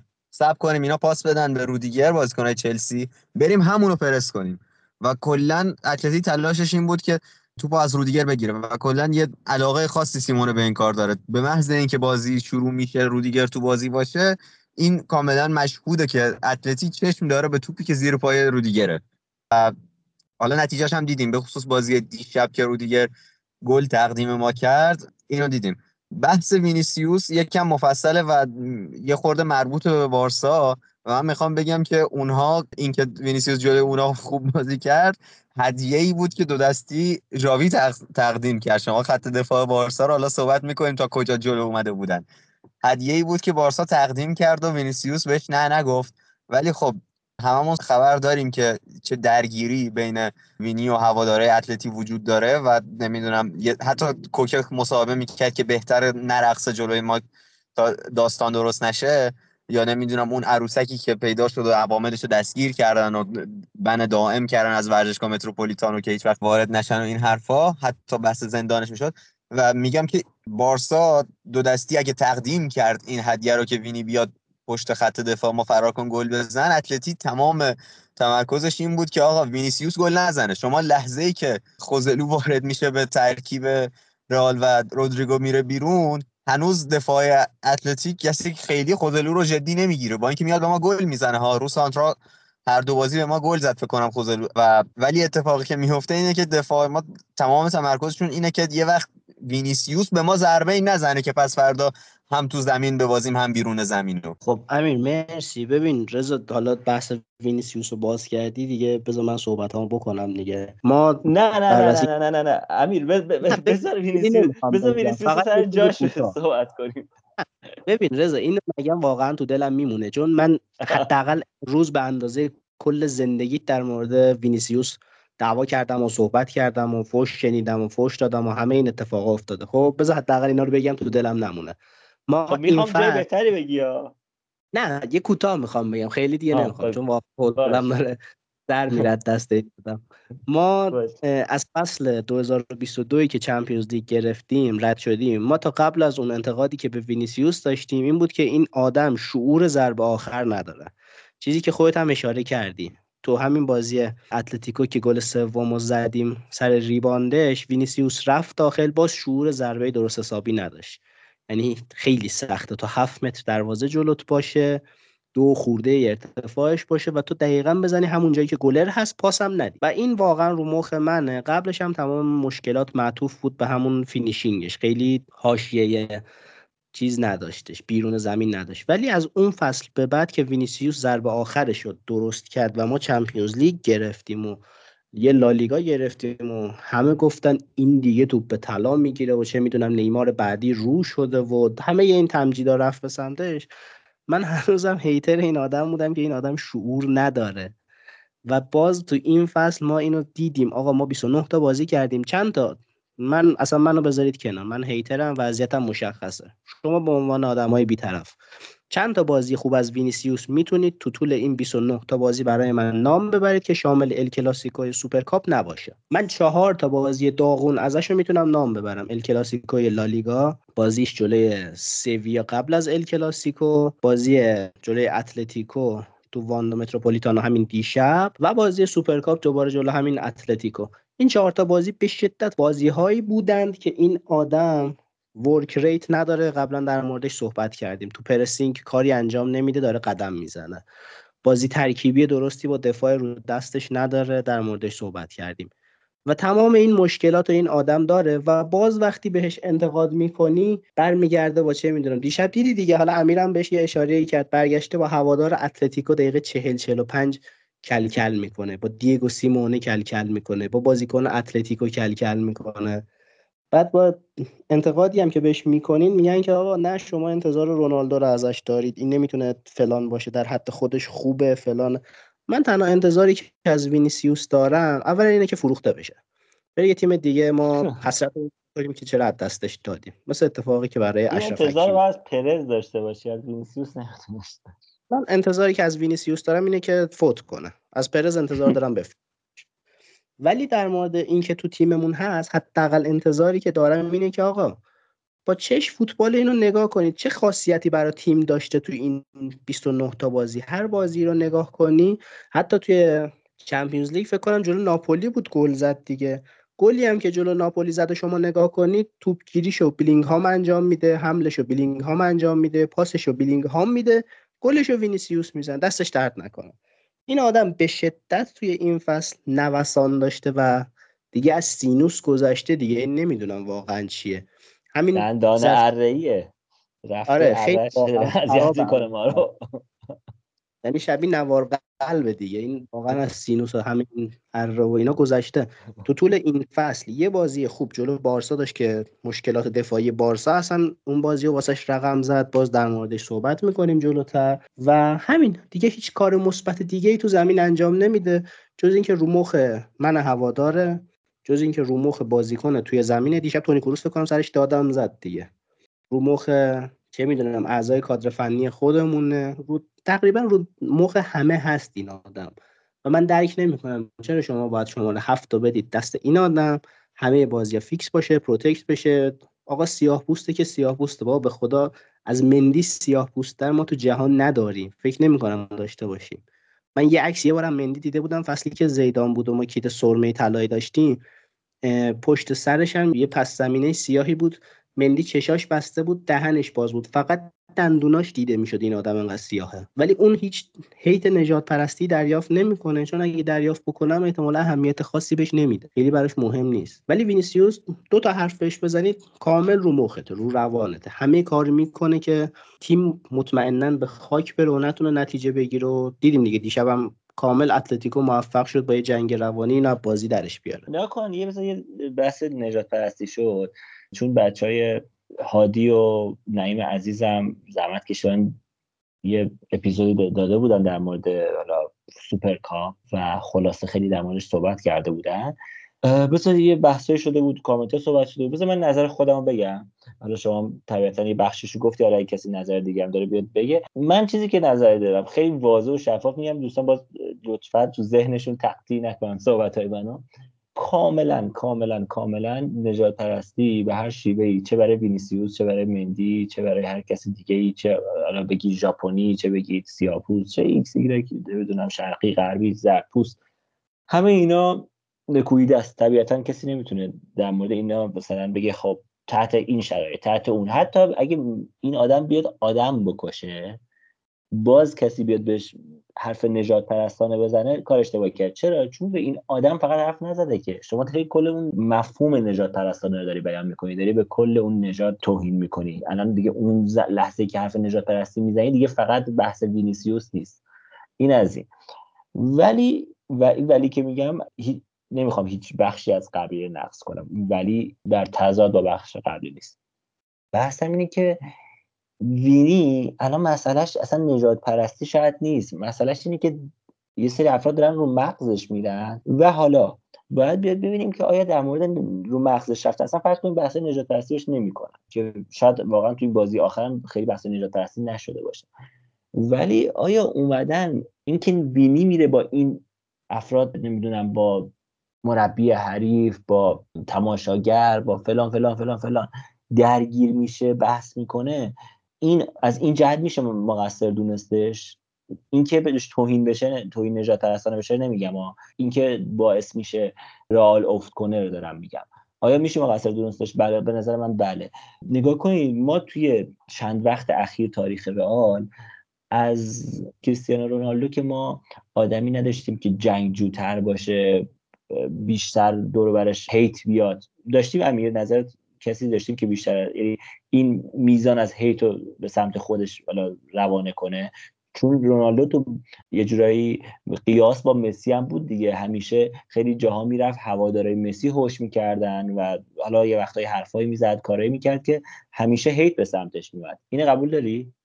من کاملا قبول دارم کریس رونالدو فکر کنم تنها بازیکنیه که تو همه ورزشگاهایی که بازی کرده من جمله خود برنابو هو شده. حالا تایید نمی‌کنه کار هو شدن بازیکن نه نه نه. می‌خوام بگم که این این بازیکنی بوده که هو می‌شده دیگه. تو این که دیگه بحثی نداریم که. که مثلا هر جا میری اسم رقیبتو بلند بلند صدا کنن جلو روت. یعنی وینیسیوس الان رقیبی نداره تو لالیگا ولی رونالدو مسی میگم. یکی از بزرگترین حرف من اینه. آره حرف من همینه. رونالدو وقتی که گل زد اون کالما کالما رو مثلا انجام داد. ولی آیا می‌رفت با یه دونه هوادار بحث کنه. حالا شاید افرادی باشن که یکی دو مورد تو ذهنشون بیاد تو این نه سالی که مثلا من که چیزی تو ذهنم نمیاد ولی حالا ممکنه کسی بیاد بگه آره تو بازی نمی‌دونم با چه می‌دونم مالاگای سال فلان یا همچین من در مورد اون صحبت نمی کنم ما داریم یه بحث کلی انجام میدیم. رونالدو خیلی وقتا می‌رفت لوگوشو نشون می‌داد خیلی وقتا نشون می‌داد که تو زمین من کار خودمو می‌کنم. یعنی حرکاتی بود که عملا داشت مستقیم و غیر مستقیم حتی با هواداران صحبتشو می‌کرد. ولی هیچ وقت خودش رو در معرض درگیری با مستقیم مثلا با یک هوادار با یه تعدادی از هواداران و این این سبکی که وینیسیوس داره انجام میده درگیر نمی‌کرد. این در این معرض قرار نمی‌داد. حتی شاید همون تو ذهنمون باشه که رونالدو در برابر بارسلونا وقتی رال عقب بود رفت گواردیولا رو یه لحظه حتی هول داد با ازش گرفت. ولی آیا اون مثلا تبدیل شد به یه صحنه که ما خیلی تکرارش رو ببینیم؟ مطمئنا خیر. یا مثلا چیزی بود که آیا مقابل مقایسه است با مثلا حالا من بازی با اتلتیکو بیاد که یه بخشی از صحبت که بشه خوندش رو میگم که لبخونی شده بازی صحبت که با وینیسیوس کرده یا فلان. این صحبت که مثلا انجام میده اصلا به نظر من قابل مقایسه نیست. یعنی اون میزان از hate ی که مثلا به سمت رونالدو میومد بخش نژاد پرستیشو که گفتم صحبت کردیم گذاشتیم کنار. بخش کلیشو داریم میگیم که صد باشه اگه برای رونالدو صد باشه برای وینیسیوس شاید 20 هم نباشه اصلا.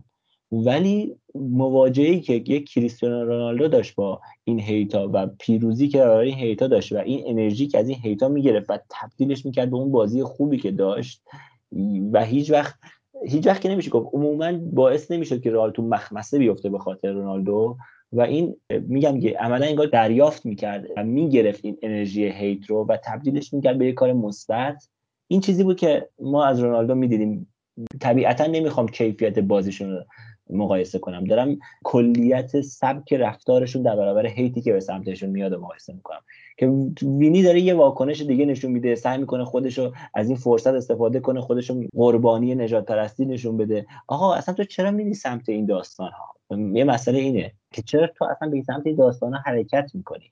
ما مشکلمون با این بازیکن اینه. اگه اون افراد افراد نجات پرستی باشن به تو چرا به مندی توهین نمی‌کنه حالا می‌تونیم یکی دلیلش این باشه که حالا مندی تو اوج بازی نمی‌کنه. مثلا یه بازیکن نیست که خیلی بهشون ضربه بزنه. می‌خوان روی مخ کسی برن که داره بهشون ضربه می‌زنه. ولی آقا شوامنی کاماوینگا اینا که بازیکن خوبی ان بلینگام میگه سیاپوس نیست. بلینگام آقا بلینگام که دیگه بهترین بازیکن فصل ما. چرا رو مخ بلینگام نمیرن؟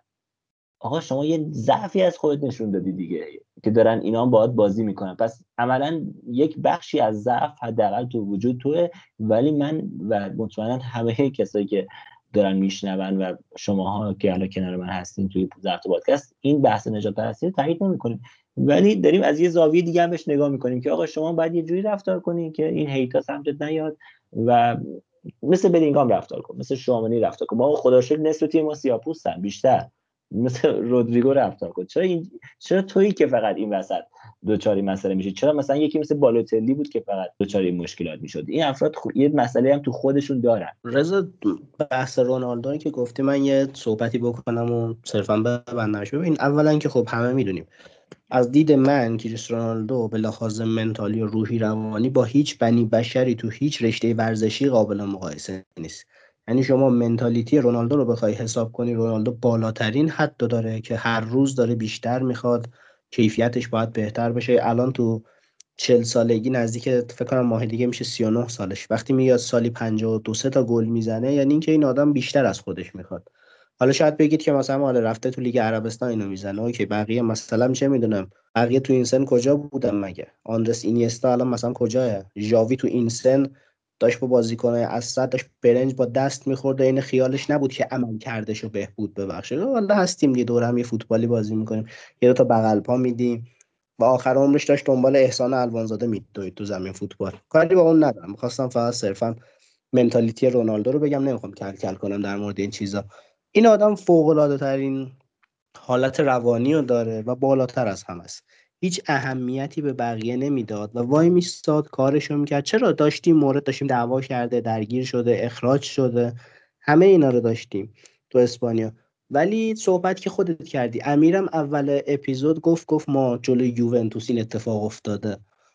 دیگو سیمونه تا حالا چندین بار اتفاق افتاده که نسبت به رونالدو یه حالت تمسخرآمیز گرفته مسخره بازی در آورده و رونالدو دقیقا جواب داده. یه بار یه عکس فکر کنم ازش منتشر شده شاید یادتون باشه. استیل رونالدو وایساده پشت کاشته اونو مسخره کرده. چه می‌دونم تو همون سال یوونتوس شروع کرد جلو هوادارا مسخره بازی در آوردن و دقیقا بازی برگشت رونالدو سه تا زد اتلتیکو رو حذف کرد. هم جواب سیمونه رو داد هم جواب اتلتیکو رو داد که تیمش رو هم جواب هواداره اتلتیکو رو داد که تو اون بازی داشتن مسخرش می‌کردن. و می‌خوام اینو بگم که رونالدو همیشه اینجوری بوده که شما حرف بزنید آمار و اعداد بهتون آمار و اعدادی که من ثبت کردم جوابتون رو میدن. منم انتظاری که از وینیسیوس دارم نه به عنوان یه فوق ستاره به عنوان یه بازیکن ساده رئال مادرید. اینه که آقا بازی خودتو انجام بده. وینیسیوس قشنگ داره خودشو قربانی نژاد پرستی نشون میده که ضعفای فنی خودش پوشش ضعفای فنی که داره کسی به اونا نپردازه. آقا آره من در مورد همین ببخشید یه لحظه دقیقه می‌خوام رو جملت تاکید کنم. یعنی بگیم که آقا کل لب کلام اینه که وینیسیوس داره خودش رو قربانی نشون میده گرچه که قربانی هست ولی داره اینجوری بگیم داره از این قربانی بودنش سوء استفاده می‌کنه برای پوشش ضعفای تکنیکیش و حالا تاکتیکیش و کیفیت بازیش اینجوری بگیم. فکر کنم حرف کلی ما این جمله است که ایشون داره از قربانی آره از قربانی بودنش که به ناحق قربانی هست و داره بهش توهین میشه استفاده می‌کنه که این ضعفاشو پوشش بده. و این برای ما این یه مشکل ما اینه. دو اینه که این آدم داره خودش هم دامن می‌زنه و تشدید می‌کنه این بحث رو. این هم یک بحث دیگه. یعنی ما دو تا من من فکر کنم تو هم با هم موافق باشی. این دو تا بحث رو کلا نسبت به آقای وینیسیوس داریم. که آقا چرا تو داری این داستان رو دامن می‌زنی؟ آره. اون از چیزی که گفتی همین بود. حالا سر جلوتر سر بازی اتلتیکو جملات و اتفاقاتی که رد و بدل شده رو حالا احتمالا بررسی می‌کنیم دیگه. ولی یکی از مشکلات دقیقا همینه که آقا وینیسیوس بازیکن مستعد. و خوب. ولی وقتی شما یه چی بهش میگم یه ضعف به این بزرگی رو به حریفت نشون میدی که آقا من اینجا ضعف دارم یا از این ناحیه به من ضربه بزن. خب حریف ضربه می‌زنه مشخصه. مثل اینه که شما مثلا چه می‌دونم فوتبال جنگ دیگه. ما بارها گفتیم فوتبال بازیه که همه جاش جنگه. شما قبل بازی جنگ روانی داری تو زمین سر توپ میجنگی هوادار فوشت میده. اوکی مثلا بازیکن تکل زد رو پات داور می‌تونه اونو کارت زرد بده بندازتش بیرون. ولی وقتی مثلا میری تو ورزشگاه می‌بینی یهو 60 هزار نفر دارن علیهت توهین می‌کنن فوش بهت میدن داور که نمی‌تونه تو همون لحظه همه اون 60 هزار نفر رو بریزه بیرون. ته تهش مثلا یه دادگاهی تشکیل میشه چهار نفر محروم میشن مثل اتفاقاتی که مستایا افتاد. کجا بود که دو نفر اخراج شدن از ورزشگاه؟ تهش بله. اونه دیگه. اون که نمیشه. اوکی. از بین 60 هزار تا دو نفرم اخراج دائم شدن از ورزشگاه. 59 هزار نفر دیگه هستن که باز قرار برگردن و عملکرد خوب نشون بدی به توهین کنن. باز می‌خوای مسخره بازی در بیاری تیمو ببری تو حاشیه عملکرد تو به گند بکشی گند بزنی به اعصاب من هوادار به شما به مربی به بازیکنای بغل دستت که آقا این به من گفت تو سیاهی. ما این مشکل رو قبلا داشتیم. سر روبرتو کارلوس هم من قبلا دیده بودم حالا ویدیوها شدم نه اینکه خود بازی دیده باشم که توی نیو کمپ براش برمیگردن صدا میمون در میارن. آقا دیگه ما از بارسا حریف مستقیم تر که نداریم. یه وقتی اونجا دارن این اتفاق واسش رقم می‌زنن تو فقط باید تنها کاری که می‌کنی اینه که دهنتو ببندی تمرکزتو بذاری رو بازی بازی تو انجام بدی. مثل کاری که جلوی بارسا کرد حالا اونجا هم دهنشو نبسته بود صرفا اونجا کارشو کرد. سه تا گل زد. بعد از اون okay می‌خوای مسخره بازی در بیاری می‌خوای با حریف کل کل کنی تا یه جایش okay ه.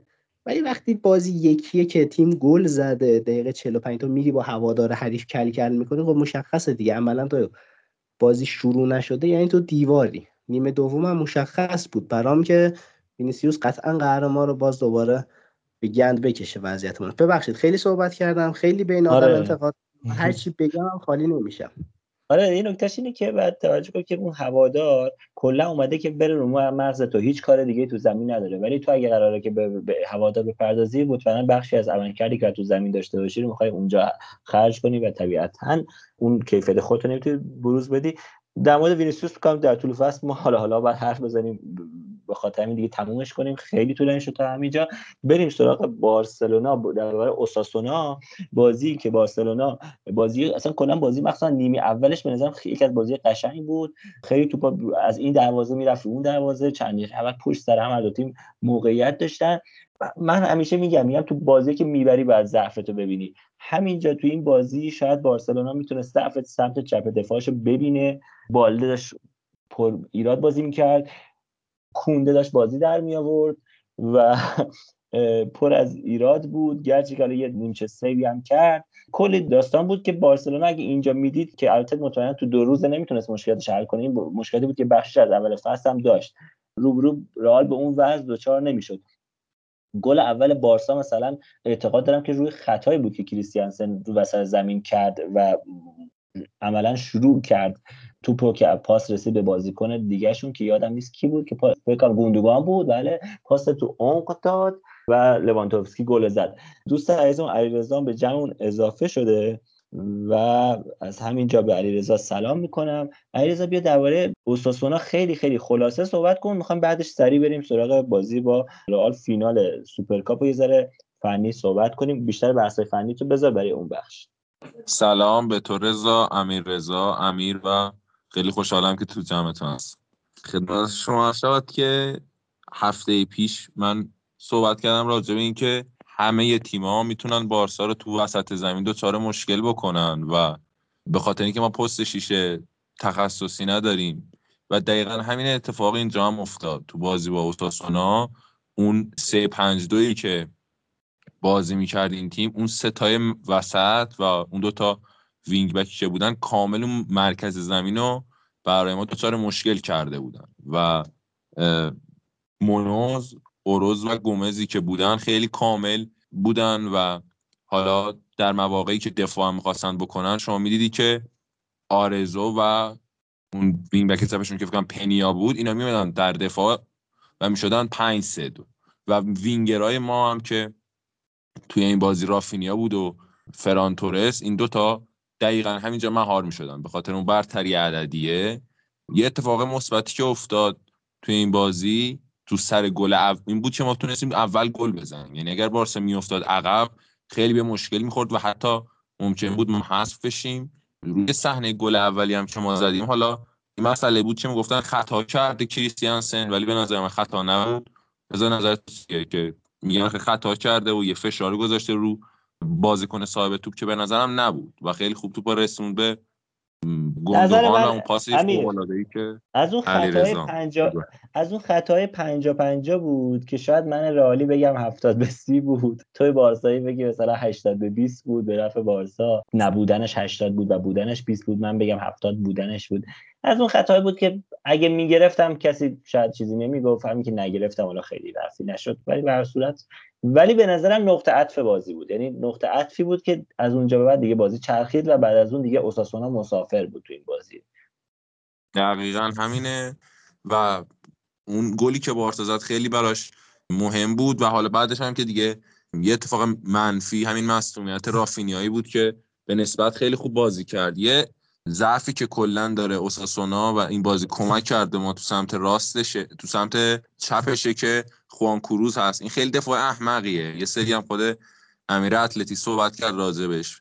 و شما می‌دید تو نبرده یک بهش خیلی رافینیا خوب بود موثر بود و بعدش هم که یامال اضافه شد دقیقا همون زمان خیلی خوب تونستیم ضربه بزنیم و گل دومی هم که خود یامال زد روی پاس خیلی خوبی که جواو فیلیکس داد. و یه نکته مثبتی که کلا ژاوی داره و باید راجبش حرف بزنیم آنالیز بین دو نیمه است. یعنی این خیلی بهش کمک می‌کنه تو خیلی از بازی‌ها که اون گره کارو به راحتی می‌تونه باز بکنه براش. حالا با این تعویضای خیلی خوبی هم که داشت فیلیکس و پدری و یامال. خب فکر کنم بیش از این این بازی نیاز به صحبت نداشته باشه. بریم سراغ کلاسیکوی فینال که خب خیلی حرف حدیث داشت و میشه در موردش زیاد صحبت کرد. رئال تونست 4 یک بارسا رو ببره و یه جوری عملا تحقیر شد بارسا. اولین جام فصل رو به رئال باخت. خیلی خوشایند بود برای ما. یه جوری شاید همین بازی بود که هم باعث شد که خستگی بیش از حدی رال داشته باشه با خستگی یک بازی بیشتر تو فاصله بین دو بازی با آتلتیکو به وساف آتلتیکو بره.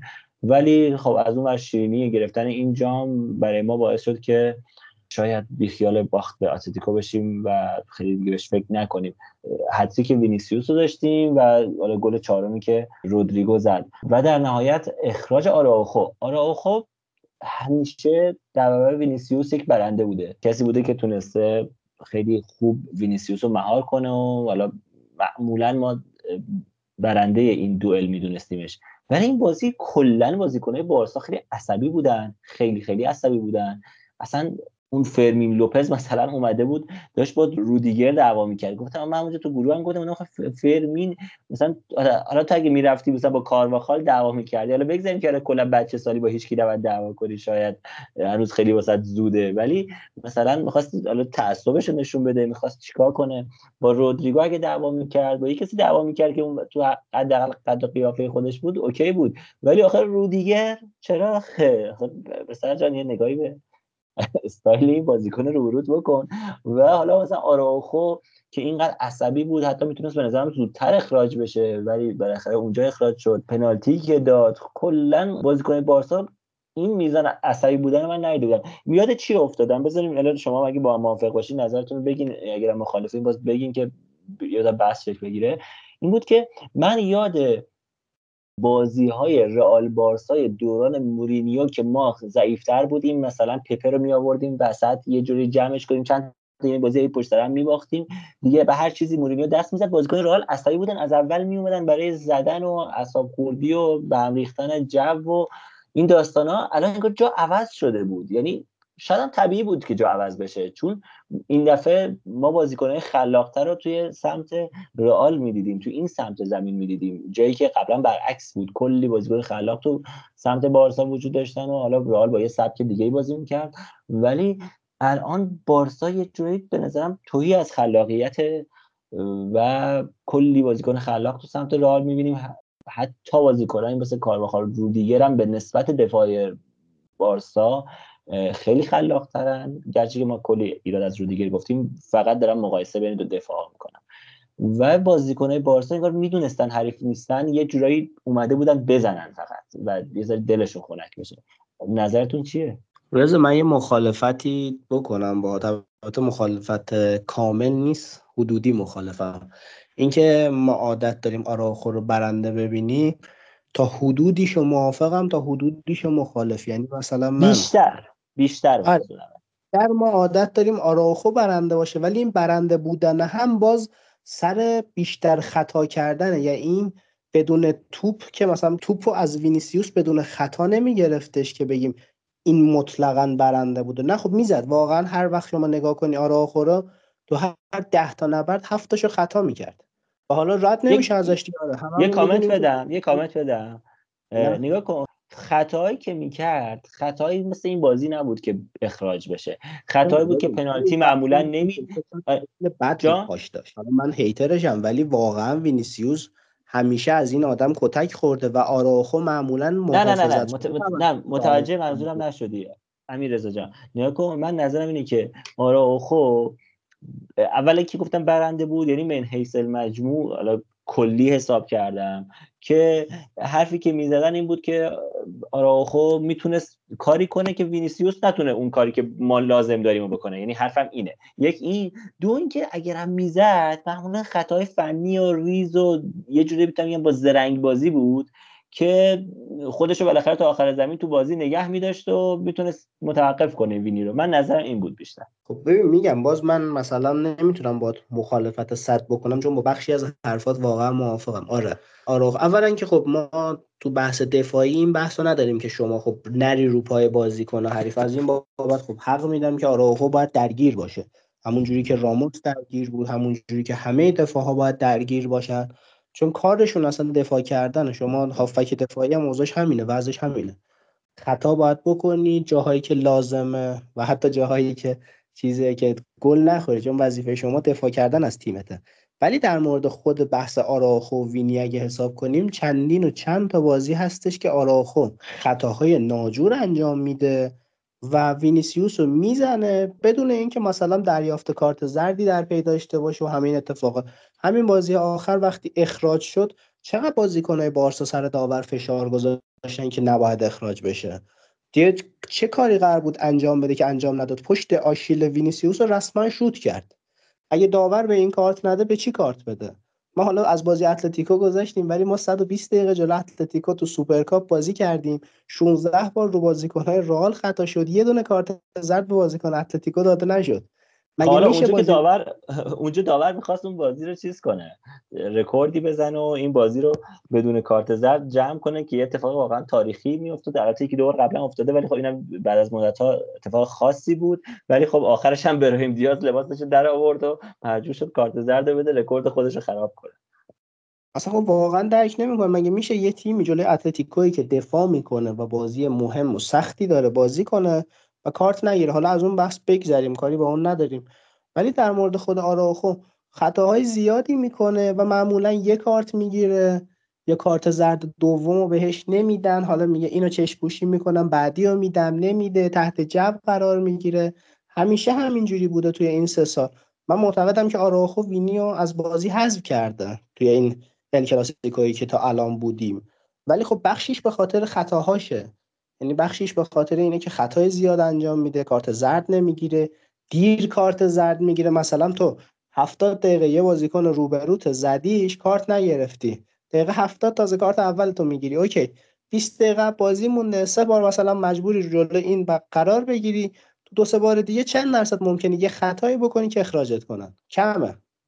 یعنی مثلا یه دقیقه هفتاد کارت دادن به آراخو به درد ما نمی‌خوره.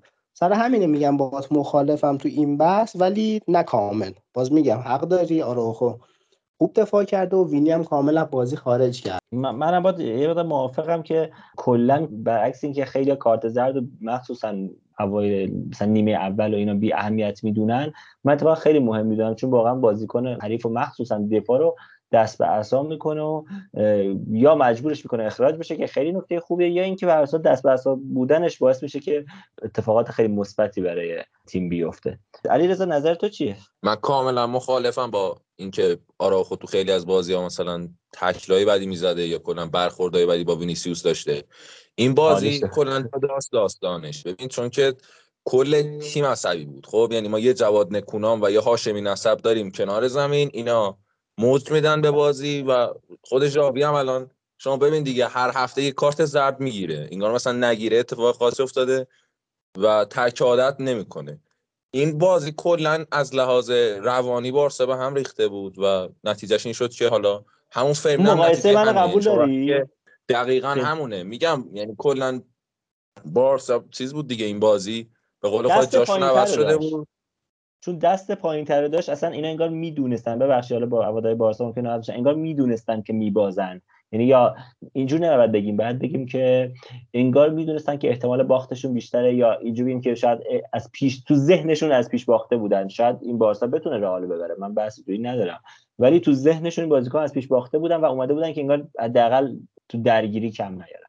این تو خود ذهن جاویه. ببین تو اول از مربی شروع میشه دیگه. و بعد القا میشه به بقیه بازیکن‌ها وقتی مربی میاد مثلا چهار هافبک بازی استارت می‌کنه و اون تو ذهنش بازنده است و این القا میشه. یعنی می‌خوام بگم که به صورت کلی این شرطش فرق می‌کرد با بقیه بازی. خیلی بازیکن دیگه هم می‌تونستن کارت بگیرن. حالا مثلا فرمین صحبت شد یا روبرتو هم از یه جایی به بعد از اون حالت کاپیتان بودن در اومده بود. می‌دونی لوا؟ خیلی بازیکن‌ها بودن که نمی‌تونستن رو اعصاب خودشون مسلط باشن. بذار یه ذره تاکتیکیش کنیم. گفتی چهار دو... چهار هافبکی بازی کرد. چیزی که من خیلی دیدم و حالا تو line-up هایی که دیدم این بود که گوندوگان و دیونگ عملا داشتن در pivot بازی می‌کردن. پدری حالا یه جورایی انگار شماره ده تون بود. تورس و روبرتو شماره 8 تون بودن. تو نظری غیر از این داری؟ من 4 5 ببین همینه. ببین چیزه 4 3 3 که روبرتو رو گذاشته بود وینگر چپ. یعنی بیاد اون سمت چپ رو پوشش بده که اینا جاشون رو با پدری عوض کنن. چون پدری یه پیش زمینه از وینگر چپ بودن داره که درسته؟ پاس یعنی بیاد اضافه بکنه جابجایی بکنن با هم دیگه یا روبرتو بیاد جای پدری و یا پدری بره وینگر وایسه که بتونه اون مرکز زمین رو ببره که همچه اتفاقی نیفتاد. حالا بخوایم مداری صحبت کنم. ببین این خود جاوی اون اول قبل یعنی قبل از بازی مصاحبه کرد گفت که ما می‌خوایم بازی رو تحت کنترل داشته باشیم و نمی‌دونم بازی هجومی ارائه بدیم. همین چرت و پرتایی که قبل هر بازی میگه. و ببین حماقت محض. ببین حماقت محض از اینجای شروع میشه که تو میاد چهار هافبک بازی می‌کنی و high line. خب آقا یعنی شما تمام بازی های تیمای مدعی رو ببینی با رئال اینا هیچ کدومشون نبوده اینقدر high line بازی کنه. اینقدر مثلا mid block ی که شما دیگه سر گل اولی که وینیسیوس زد دیدی دیگه؟ یعنی وینیسیوس از وسط زمین استارت زد عمق دفاع ما مثل اصلا چی بگم مثلا باز شد و بقول آقای حاج رضایی پنیر سوئیسی. یه همچین چیزی شده بود. بعد ببین اصلا mid block شما چند تا مسئله می‌خواد تو mid block. اول اینکه شما پرس اون بازیکن خط اول و اینا خیلی با دقیق باشه. خب پرس که بارسا می‌کرد این بود که لواندوفسکی بود کنار فران تورس که فران تورس فوق العاده است تو بحث pressing و اون دونده ای که داره. ولی خب لواندوفسکی نه. پرس نمی‌کرد. لوا اصلا دقیقاً. دقیقاً. لوا هیچ پرس نمی‌کنه راه میره صرفا. یعنی شما اگر بازیکن بتونه دیل بزنه یه توپو برسونه دیگه تموم شد. بعد نکته بعدی اینه که شما یه گلره می‌خوای که سویپر کیپر باشه. مثلا نمونه آخری که بخوام مثال بزنم برای کسی که مثلا بازی دیده باشه برای بارسا یا مثلا بازی با لاس پالماس آلوارو وایش گلره. لاس پالماس دقیقا میومد پشت دفاع رو جمع می‌کرد. یا مثلا نویر سالیان اخیر مثلا همیشه همین بوده.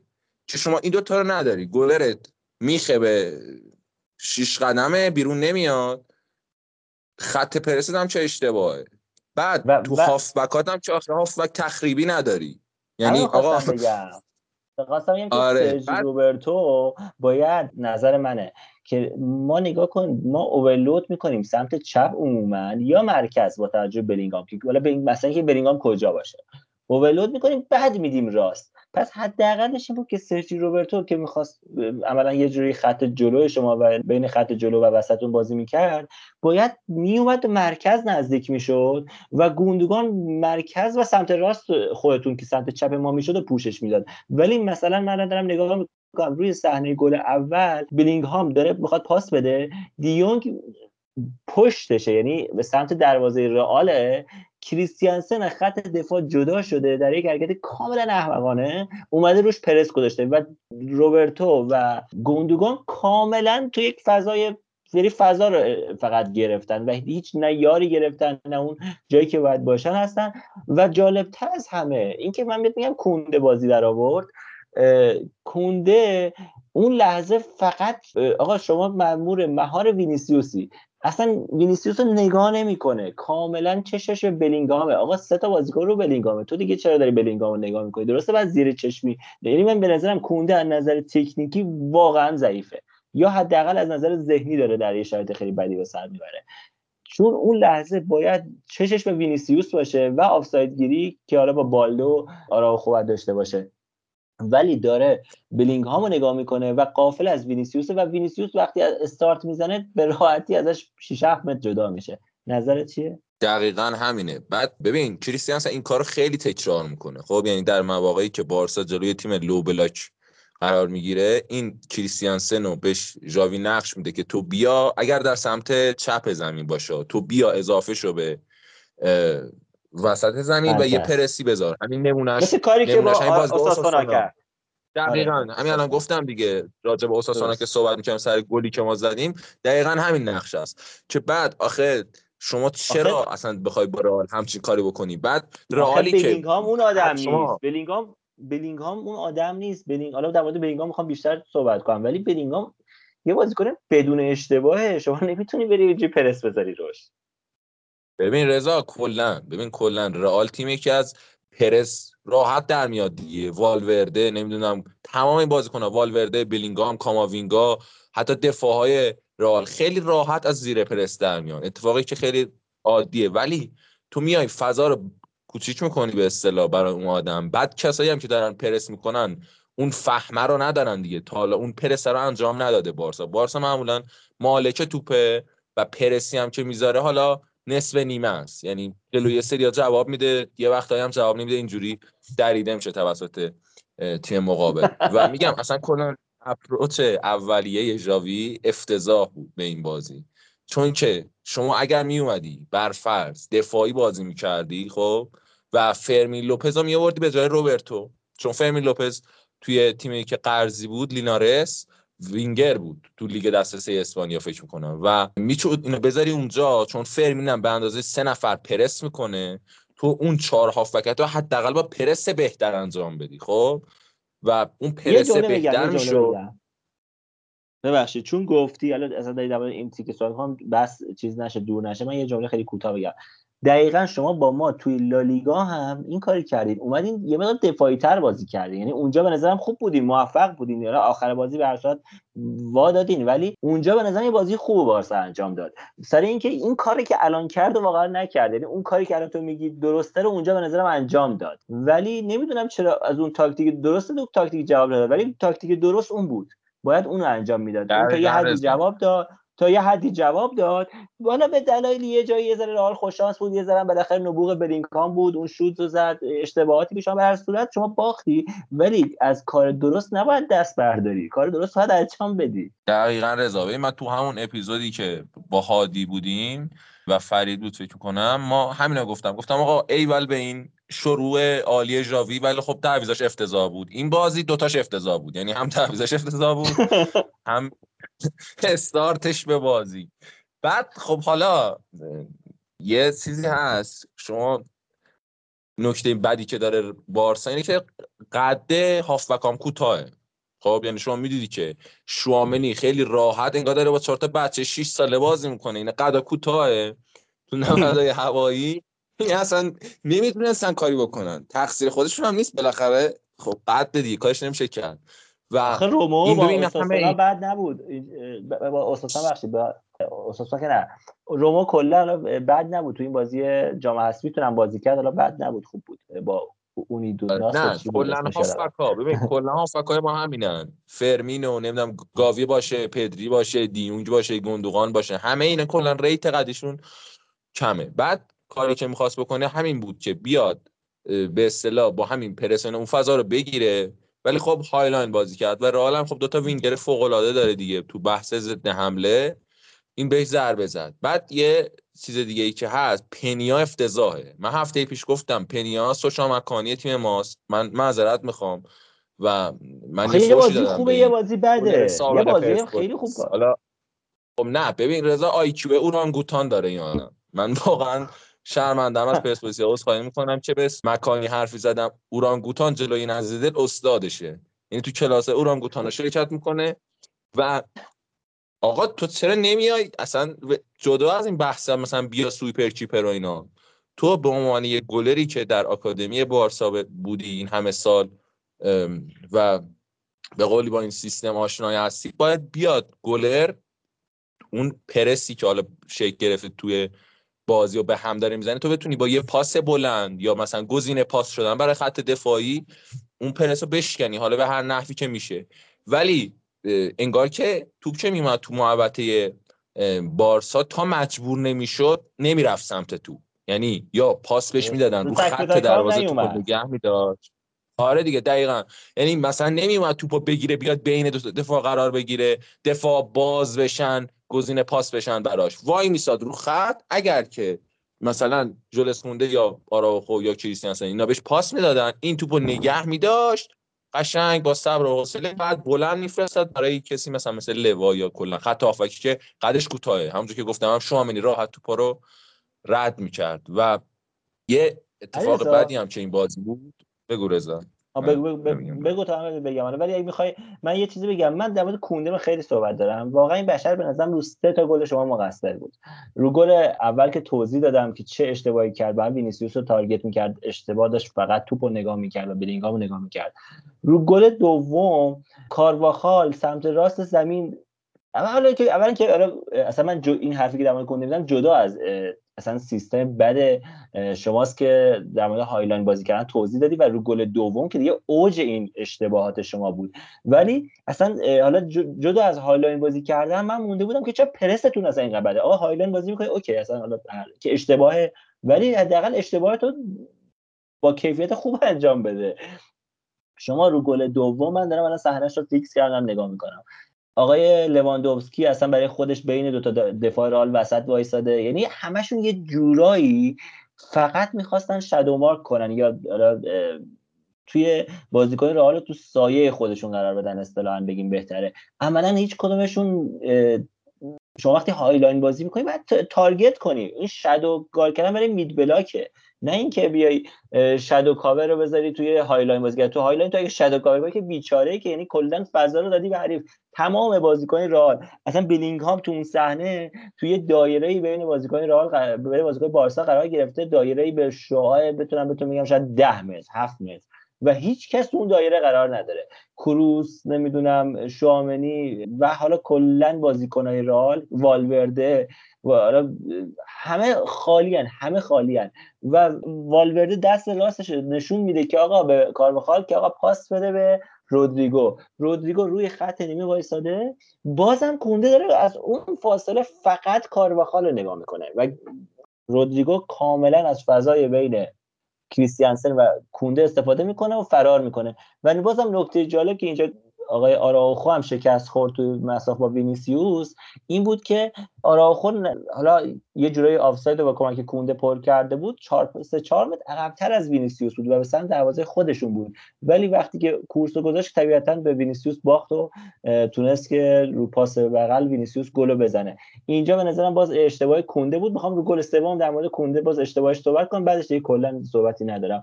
رو گل سوم هم که وینیسیوس داخل زد پاس داد به بلینگهام.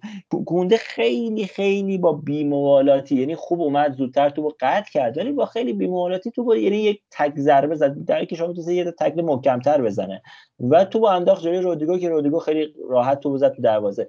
و رو اون صحنه هم شما 8 تا بازیکن تو محوطه جریمه داشتین و ما سه نفر فقط داشتیم. و واقعا جالبه که سه تا بازیکن رئال تونستن 8 تا بازیکن بارسا رو تو اون صحنه شکست بدن و بازم یه من مارکینگ خیلی افتضاح از بازیکن بارسا دیدیم.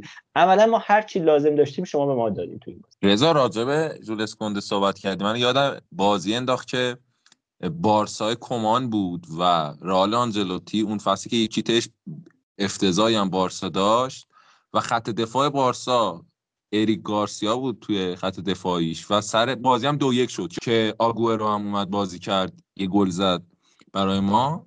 سر گلی که رئال زد حالا اگه یاد هست یه صحنه بود که واسکز وسط زمینه دقیقا رو همون نیمه زمین. اریک گارسیا مثلا 5 متر نه به box ما مونده. بعد واسکز توپو انداختن که به توپ برسه این اریک گارسیا فاصله نداشته اینا با هم تو کورس افتادن. بعد واسکز کورس رو برد. داد به آلابا بود فکر می‌کنم. اونم واسکز مثلا در واسکز صحبت آره. بعد برگردوند آلابا فکر کنم گوزه حالا اگر اشتباه می‌کنم خودت بگو ولی یه همچین چیزی تو ذهنمه. دقیقا همین بازی هم همون شکلی بود. یعنی شما می‌دید دفاع بارسا هر کدومشون به یه شکلی دارن جا میمونن. مثلا کریستیانسن out of position بازی می‌کنه نمی‌دونم کونده تو کورسا خیلی جا میمونه و این حرف حالا من بگم راجع به اینکه ما رافینا رو خب خیلی بهش نقد کردیم و اینکه finishing نداره و اینا. ولی به هر حال باعث می‌شد که اون در آره مصدوم شد تو بازی با اوساسونا.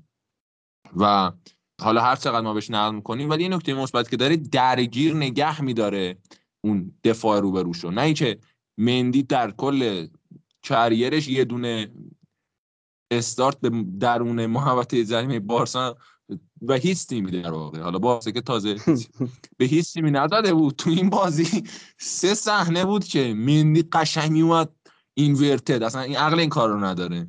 ولی قشنگ اومد فضا بود. مهیا. بهترین بازی رو ژاوی ازش گرفت. ممنون مهندس. و ببین یعنی همه اینا رو انجام داد. در حالی که می‌تونست خیلی راحت فیلیکس رو بذاره وینگر چپ حالا فران تورس وینگر راست دور نیست سه هافبک بازی کنی. خیلی بهتر حداقل اینجوری نابود نمی‌شدی. بعد حالا من راجع به تعویزش نکته رو بگم. این اومد تعویز کرد یامال و یه سری بازیکن اضافه کرد به ترکیب. بعد سه پنج دو کرد یامال گذاشت وینگ بک. درست واقعا.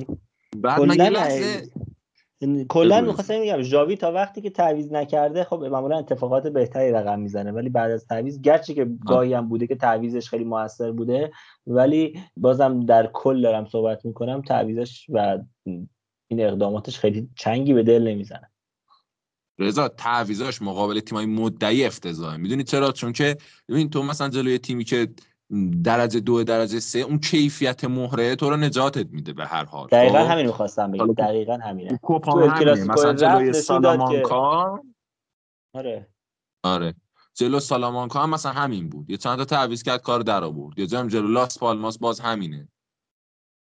همینه. اصلا چون که به تو کیفیت اسکوادی که بازیکن اسکواد پلیری که دارن و انرژی که به تیم اضاف می‌کنن این ناگزیر اصلا اتفاق خوبی رو رقم می‌زنه.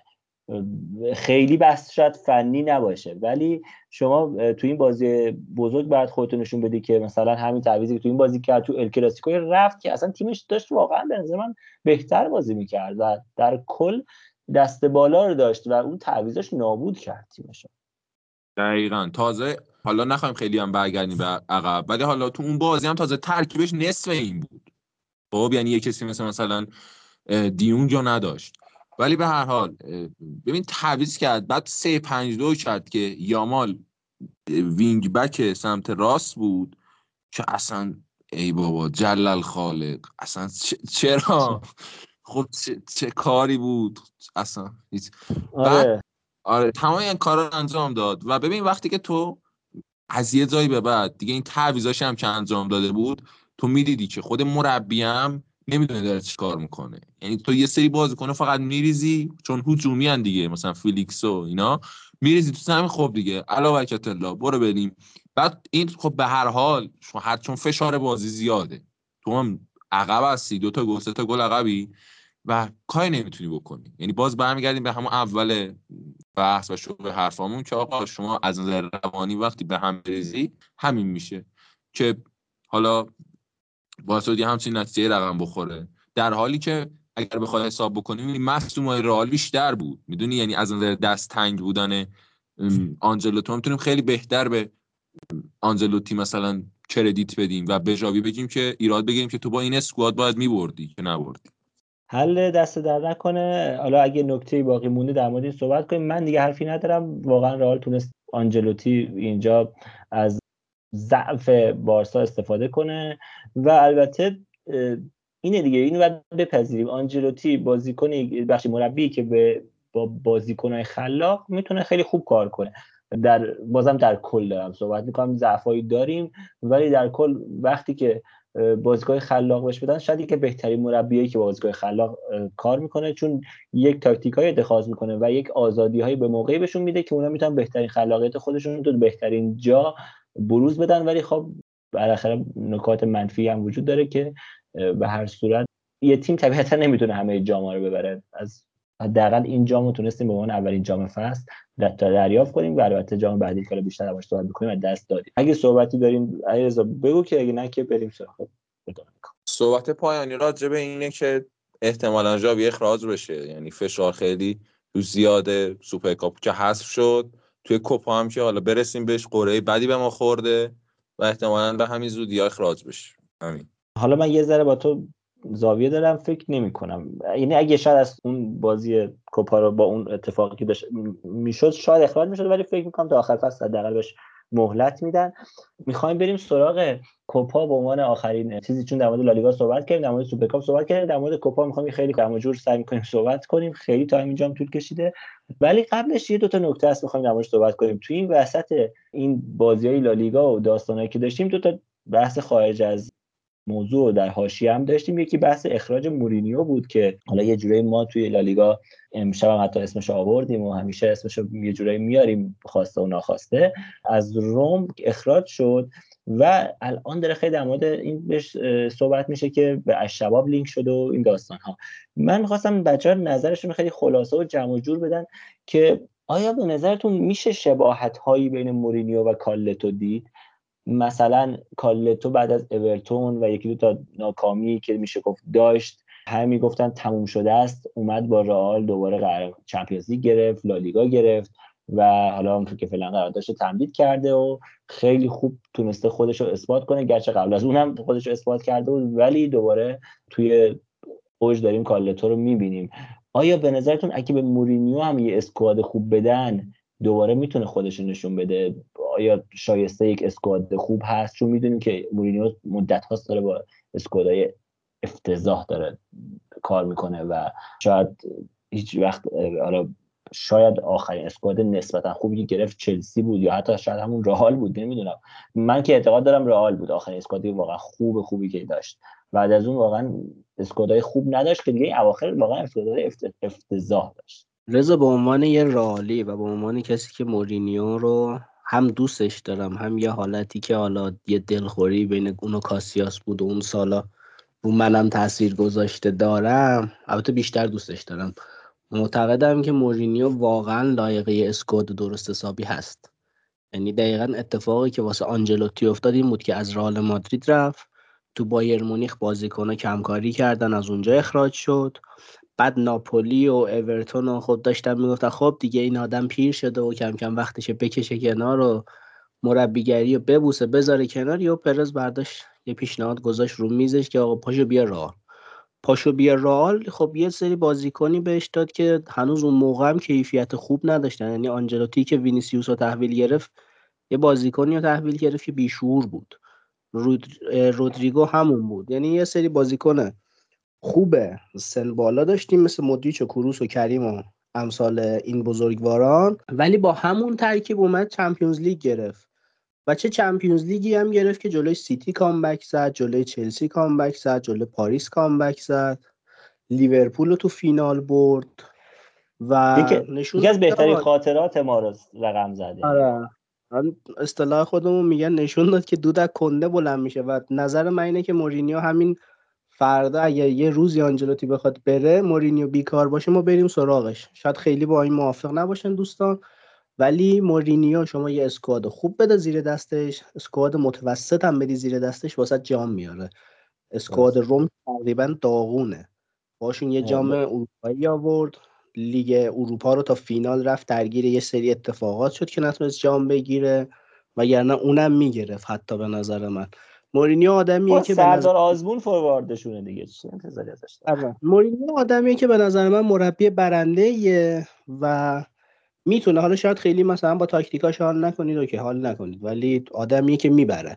مثلا شما الان حالا یه تهنه به دوستان منچستری بزنید شما همین منچستر رو بده زیر دست مورینیو. ببین از تنهاخ بهتر واسهتون نتیجه می‌گیره یا نه؟ درسته.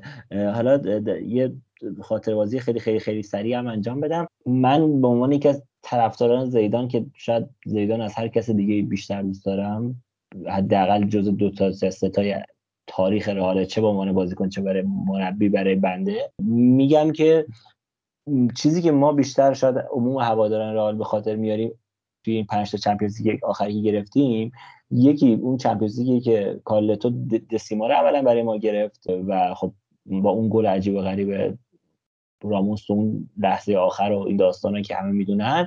و یکم این Champions League comeback ها بود عملا توی آخری. و عملا اون سه تا Champions که پشت سر هم گرفتیم گرچه که خیلی خوب بود و عالی بود و اصلا تونستیم رکورد اینکه که هیچ کس سابقه نداشت حتی یک بار بتونه قهرمانیش رو تکرار کنه. ما سه دو بار تکرار کردیم و سه تا پشت سر هم گرفتیم و بی‌نظیر بود و خیلی میشه در موردش صحبت کرد. عملا به نظرم این دوتای کالتو اون ستای وسط رو تحت شاه قرار داد و خیلی خاطره عجیب و غریبی از اون ندارن. بیشتر اگه بخوایم به اولی خاطراتی که به یادمون بیاد این دوتایی که با کالتو گرفتیم. فکر می‌کنم با هم تا حدی موافق باشیم. دقیقا. و حالا من یه همیشه فکر می‌کردم اگر یه روزی سیمونه بره از اتلتیکو بهترین گزینه براشون همین مورینیو باشه. حالا بیاد. یه روزی دوباره برگرده به اسپانیا ولی خب حالا به هر حال رفت مثلا ایتالیا. بعد روم اسکودش افتضاحه. یعنی هافبک نداره. بهترین دفاعش اسمالینگ با هزار سال سن. بعد با اینا کنفرانس برده تا فینال لیگ اروپا رفته. امسال هم شانس داشتن. اینا یعنی اگر اجازه می‌دادن بهش و حالا به نوعی هم البته باش توافقی جدا شدن. ولی خب به هر حال فشاری که روش بود اگر بهش اجازه میدن می‌تونه حتی تا یه مرحله درستی از لیگ اروپا بره و حتی اونجا قهرمان بشه. درسته. نکته دومی که می‌خوایم در مورد صحبت کنیم و می‌خوام دوباره هیتا رو برای خودم بخرم جایزه دبست مسی بود. که این دیگه واقعا آقا بخوای بگیری فشار خوردی بخوای هر چیزی بگیری واقعا راست میگی. واقعا هر چیزی که بگی من الان آتش فشانم و البته می‌خوام از یه زاویه دیگه می‌تونم بهش نگاه کنم. از این زاویه که اینجور بگم. انگار که این جایزه که به مسی دادن و حالا در مورد که اصلا چرا بهش دادن این داستان بیشتر صحبت می‌کنیم. ولی به نظر من بیشتر چیزی که برای مسی بود حتی شاید خود مسی هم اولا انتظار نداشت که نرفت به این مراسم یا اینقدر می‌تونم میگم باش بی اهمیت بود که نرفت. حداقلش که واقعا برای مسی دیگه واقعا بردن این جایزه مهم نبود و خودش هم یه جوری شاید می‌دونست که حقش نیست. اینجور هم می‌تونیم بهش نگاه کنیم از زواهر مختلف میشه بهش نگاه کرد. و شاید تا حدی حالا نه خیلی زیاد ولی حتی خیلی کمش هم به نظر من خوب نیست. این جوایز آخر مسی و مخصوصا این توپ طلای آخر مسی رو زیر سوال برد. چون این جایزه به یک دوره زمانی برمیگشت که از دو سه روز بعد از جام جهانی بود تا چند روز پیش.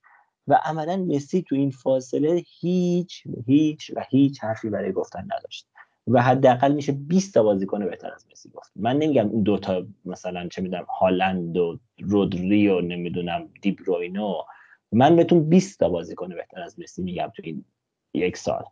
اصلا مسی شما اصلا اسمشو فکر کن مسی نیست. یه بازیکنی اصلا اسمشو نبینی. و بری بازیاشو نگاه کنی و آمارش رو نگاه کنی و هر چیزیشو که دوست داری نگاه کنی. شیش ماه توی نمی‌دونم چیز بوده توی آمریکا بوده. باز اگه نگن رونالدو فنه و میسوزه و فلان من بهتون میگم آمار رونالدو دیگه یک سال اخیر چه آمار چه کیفیت بازیش بهتر از مسی بوده. علیرضا با هم موافقی. حداقل اینو نمی‌دونم موافقی یا نه. گرچه که من نمیگم اجازه به رونالدو برسا برعکس دوستان چیز نکنم. من میگم 20 تا بازیکن بهتر از مسی بود. اگه یک تا 20 بخوام بچینم رونالدو 20 است و نفر 20 که به هیچ وجه شایسته این جایزه نبوده ولی هم مسی بهتر بوده. و اصلا الان بحثم رونالدو و مسی هم نیستم. می‌خوام بگم که رونالدویی که به نظر من خیلی اوضاع داغونی داشته داشته تو عربستان بازی می‌کردم حتی مسی بهتر بوده. حرف من اینه. کاملا باید موافقم. و ببین اصلا خیلی عجیب بود. یعنی شکل رأی آوردنش هم خیلی عجیب بود. ببین آخه مسی کلا این به نظر من دیگه چون پایان فوتبالشه به نوعی در دیگه تموم دیگه عملا. شاید سال دیگه بازی کنه. علی رضا شب بعد بازی کنه. بگن بگن یه جایزه دیگه هم بهش بدیم. هم کوپا برده بذار یه بار دیگه بهش فلان کنیم. آخه یه چیزی هم هست. بخش من اومدم وسط حرفت ولی واقعا یه جایی در مورد رأیگیری هم بذار توضیح خیلی کوتاه بدم. آقا خب رأیگیری می‌دونیم که از خبرنگارا شده از یه بخشی از کاپیتانا شده از مربیا شده و رأیام که افشا شد. ولی من به نظرم من اگه باشم یعنی حداقل بعد می‌دونم که بعدش این شیوه رأیگیری باید عوض بشه.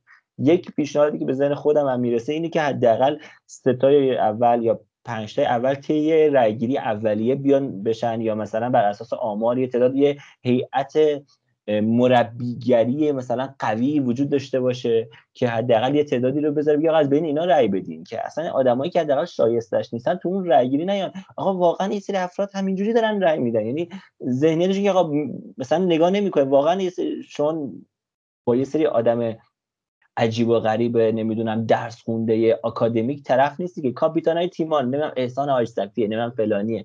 اینا اصلا یا شاید چهار کلاس سواد نداشته باشن.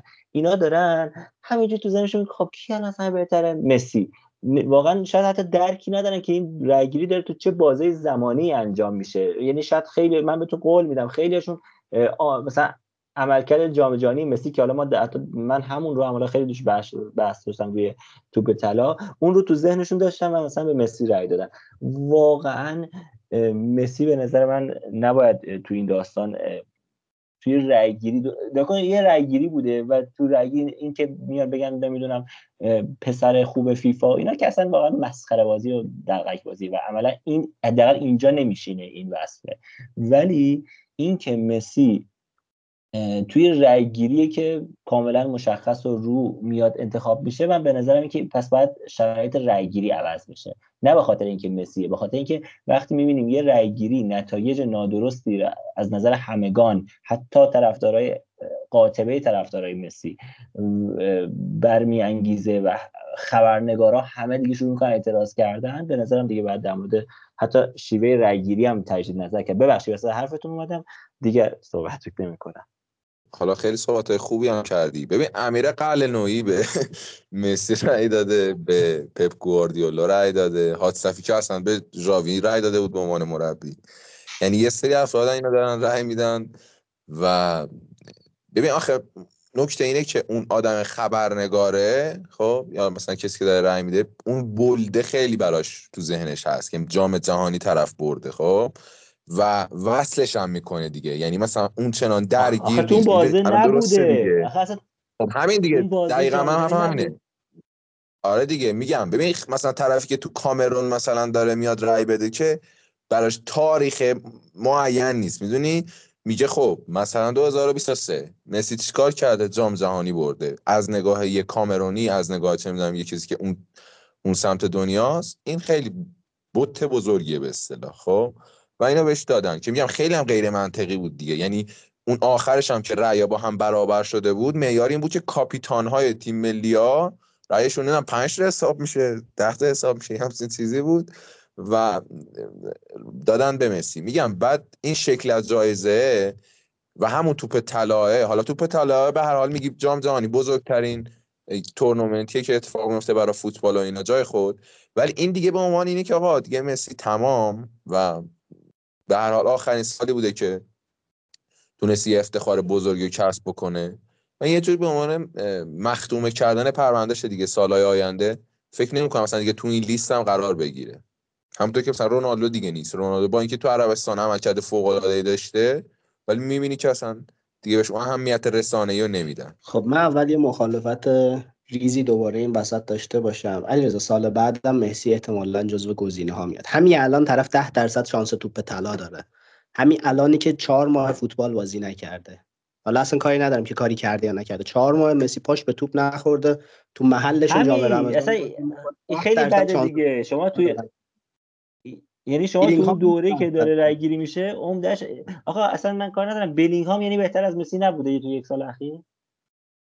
بعد تو اون فصلایی هم که وینیسیوس ترکوندن باز مسی جزو اهداف بوده جزو گزینه ها بوده. مسی سال بعد جزو قطعا 20 تا هست. نمیگم 5 تا نمیگم 10 تا جزو 20 تا بازیکن قطعا هست. یه صحبتی در مورد رضا جان. شما گفتید که این سیستم باید عوض شه دوباره باید مثلا رای گیری بشه که یه سری بیان توی چیز. یکی تو توییتر نوشته بود نوشته بود این انتخاب لیونل مسی استبداد چی بهش میگن؟ دموکراسیه. یعنی شما یه سری گزینه رو مطرح کردی که عملا یکیشون اسمشو نمیارم. یه گل زده تو لیگ تو سال 2023 داره. اسمش چیه؟ لیونل مسیه کسی به این توجه نمی‌کنه که یه گل زده تو لیگ آمریکا داشته. مسی امسال کلا رو هم رفته تو 2023 20 گل زده. ما تو سالن با هم میریم تو یک سال تو یک سال نه تو چهار هفته پشت سر هم می‌تونیم رکورد مسی رو بزنیم. زمین بزرگ که بگیریم من حداقل تو 6 ماه 50 تا می‌زنم. نمیگم من از لیونل مسی بهترم. ولی اگه قراره به این چیزا به این آمار توجه کنی لیونل مسی 20 تا گل زده. یعنی تو گفتی من 20 تا بازیکن بهتر ازش نام می‌برم. من 120 تا بازیکنم مسی لایق‌تر نام می‌برم. مسی تو سال 20 چی به دست آورده که جزو سه نفر برتر دبست باشه؟ آره من اصلا... فشار خوردم. من به آره. فشار میاد. اینکه بازیکنیه که حقش نیست. من یه بار تو توییتر یه بحثی شد گفتم. گفتم سالهایی که رونالدو جایزه فردی برده شما 2013 که بحث ریبری بود ریبری تو چمپیونز لیگ یه گل زده بود. ولی به خاطر سگانه حقشون بود. یه نفر از بایرن باید اون توپ طلا رو می‌برد. اونو بذاریم کنار. جز اون تو هیچ سالی هیچ بازیکنی مطلقا نزدیک کریس رونالدو نبوده که رونالدو جایزه رو برده. تو 2010 اینیستا جام جهانی برد. حالا مودریچو میگن بعضیا ولی خب اصلا با اون کار ندارم. شما تو 2010 اشنایدر جام جهان اشنایدر. چیز شد؟ سگانه برد اینیستا جام جهانی برد توپ طلا کی برد؟ لیونل مسی. با چه منطقی؟ نمی‌دونم. چه بعد برگشتن گفتن که امسال مسی جام جهانی برده. نمیشه بهش توپ طلا ندیم که. آقا اوکی. شما یا داری امسال حق یه نفر رو می‌خوری یا اون سال حق یه نفر رو خوردی. دبست آره، پارسال لیونل مسی برد. کدوم عمل کردش؟ نمی‌دونیم. جام جهانی برده. بحث باشگاهی که عملا تو دیوار بود 6 تا گل زده بود. بعد اومد دبست برد. جای کردیم بنزمایی که فصل فوق العاده داشت. یه تنه همه کار کرده بود. تو لالیگا تو چمپیونز لیگ تو تیم ملیشون. اومد دبست برد. لیونل مسی. بابت کدوم آمار؟ نمی‌دونیم. امسال اومد دبست بود بابت کدوم آمار؟ بابت چی؟ حالا می‌خواید بگید مدریچ و والورده رأی دادن رأی شخصی که نمیدن. یعنی همین حرف توی که گفتی یه مش یا همون حرف علی رضا رو بستش بدیم. آره یه مش رای میدن که هیچ سواد آکادمیکی اولا بیشترشون ندارن و قول میدم بالای 95 درصدشون اصلا نمی‌دونن بازه رأیگیری مال کیه. یعنی من تو توییتر هم وقت صحبت میشه طرف میگه آقا مسی جام جهانی برد. میگم بابا این مال دو سه روز بعد از فیناله. یعنی بازی که تعیین کردم سه روز بعد از فینال جام جهانیه که مسی عکساش هم گرفته پستاش هم گذاشته تعریفاش هم. شنیده تموم شده رفته خونه خوابیده و بازه از شروع شده. اه، که هیچ کدوم اینا رو توجه نمی‌کنه بهش. همیشه هادی منتقد دموکراسی و من همیشه بهش میگم دموکراسی خوبه. ولی واقعا به قول تو این باگ دموکراسی اینجا شاید خودش رو نشون داد که دموکراسی که یه سری افرادی که شاید حالا همه بگی آقا والورده از من بیشتر می‌فهمه. من نه من اعتقاد ندارم که والورده بیشتر از من می‌فهمه. چون والورده نصف منم تو سال فوتبال نگاه نمی‌کنه. نمی‌دونم اون بازیکن بازیکن فوتبال عملا فوتبال نگاه نمی‌کنن. اصلا در جریان چیز نیستن. اونا یه کیفیتی از فوتبال خودشون دارن که با امثال ماها قابل مقایسه نیست. اصلا نمیشه مقایسهش هم خنده داره. ولی تو دانش فوتبال من بهتون میگم خیلی بازیکن فوتبال تعطیلن چون دارن تو اون دنیا اون براش مسی بهترین بوده. ولی مطمئن باشین همونجوری که گفتیم آره آقا اگه می‌خوام من فشار می‌خوام من فشار می‌خوام. من وقتی عدالت اجرا نمیشه فشار می‌خورم. چیزی که برای من وجود داره. فکر می‌کنم برای خیلی وجود داشته و حتی اگه طرفدار عادلانه عادل مسی هم باشی می‌دونی که اینجا مسی حقش نبود که مطمئنا دیدیم که خیلی از خبرنگارا با این دفعه دیگه واقعا واکنش نشون دادن یه صحبت کوتاه دیگه هم من بگم و دیگه ببخشید من امروز خیلی تو بحث هاکی بودم. یه چیز مصاحبه پخش شده بود با کی مصاحبه می‌کردم؟ می‌گفت که لیونل مسی بهترین خبرنگار می‌گفت چرا اصلا چی کار کرده؟ نمی‌دونم کدوم بازیکن بود ولی بحث این بود که صرف این که یه نفر بهتر از من و شما بغل زده توان بدنی بالاتری داشته تونسته بیشتر به جنگه و همه این اتفاقات دلیل نمیشه که رأی اون آدم اسلح تره یعنی اولا که حالا نظر من اینه در مورد بحث دبست یا توپ طلا باید یه سری معیار وجود داشته باشه یه سری ذرایب وجود داشته باشه که تعیین کننده باشه. مثلا شما چه می‌دونم کفش طلایی که اعطا میشه هر لیگی یه ضریبی داره. میگن مثلا ضریب لالیگا دوه. شما هر گلی که بزنی ضرب در دو میشه. ضریب فرانسه یک و نیمه. شما هر گلی که بزنی امتیازت ضرب در یک و نیم میشه. اوکی حالا برید گلاتون رو بزنید. ما ضرب می‌کنیم جمع می‌کنیم تقسیم می‌کنیم. هر کی بالاتر بود کفش مال طلا مال اونه. توپ طلا باید یه همچین معیاری داشته باشه. حالا توپ طلا رو یه مجله اهدا می‌کنه. OK اصلا مهم نیست. ولی فیفایی که داره The Best اهدا می‌کنه باید یه ضریب داشته باشه. که مثلا میگم شما لالیگا بردی ضریبش مثلا فکر کن دوه. Champions League بردی ضریبش پنجه. تو Champions League آقای گل شدی ضریبش سه. یه سری ضرایب باید تعیین بشه. یه سری اعداد و ارقامی باشه که مثلا میگم الان دهن منو بتونه ببنده که آقا لیونل مسی چرا دبست گرفت؟ میام میگن آقا به این دلیل. آماری که برای مسی منتشر شد واسه یه کاندید شدن تو سه نفر برتر اینه. با پاریس نه یا اصلا با پاریس من با شده. تو تیم منتخب فرانسه بوده. صدومین گلش رو واسه آرژانتین زده. خیلی مهمه این. یعنی واقعا دستاورد بزرگی علی دایی 109 تا زده. هنوز نمی‌دونم چرا چیز نشده. کاندید سه نفر چیز دبست نشد هیچ وقت. و این آمار واقعا مسخره است. یعنی اوکی بازیکنای پاریس سن تو تیم منتخب فرانسه نباشن. کی باشه؟ این یه واقعا یه چیزیه که چی بهش میگن؟ میگن تو شهر کورها یه چش پادشاه همونه دیگه. آقا فرانسه چیه که مثلا تیم منتخب بودنش چه افتخار و دستاوردی باشه؟ آقا من یه نکته بگم. مثلا قائدی یه فصل تو ایران بی‌نظیر بازی کرد. یادتون میاد؟ من نمی‌دونم چند فصل پیش بود. آقا گل زد فلان کرد جو کرد. فرض می‌گیریم تعداد گلش هم خیلی بالا بود که نبوده. ولی فرض می‌گیریم تعداد گلش هم بالا بود. داری کیفیت بازیشو دارم میگم. یا حالا هر بازیکن دیگه که فصلای خوبی تو ایران داشته یا تو هر لیگ سطح پایین دیگه داشته. چرا اون بازیکن اصلا دیده نمیشه یا نمیره توی بهترین بازیکن مثلا دبست؟ هم آمارش اگه خوب باشه هم همه دریبل زده باشه خوب کار کرده چرا؟ چون لیگ از ارزشی نداره کیفیت کسی که اونجا خودش نشون میده. آقا شما قائدی تو ایران 40 تا گل بزنه نصف تمام لیگو دریبل بزنه. چه ارزشی داره؟ از نظر اون افراد اول دیده نمیشه. یعنی منطقی ها خب منطقی و درسته.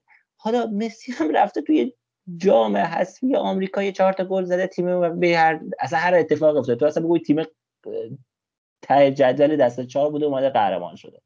به نظر من ارزشی نداره.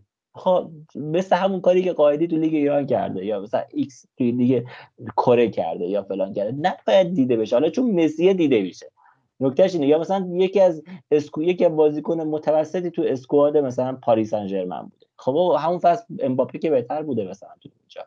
نمی‌دونم مثلا این به نظر من حالا من که تو میگی یه ضریب داشته باشه و مثلا چیزی اینا یه مقدار باش زاویه دارم چون مثلا بلینگهام داره این فصل عالی کار می‌کنه ولی ممکنه هیچ جامی نبره.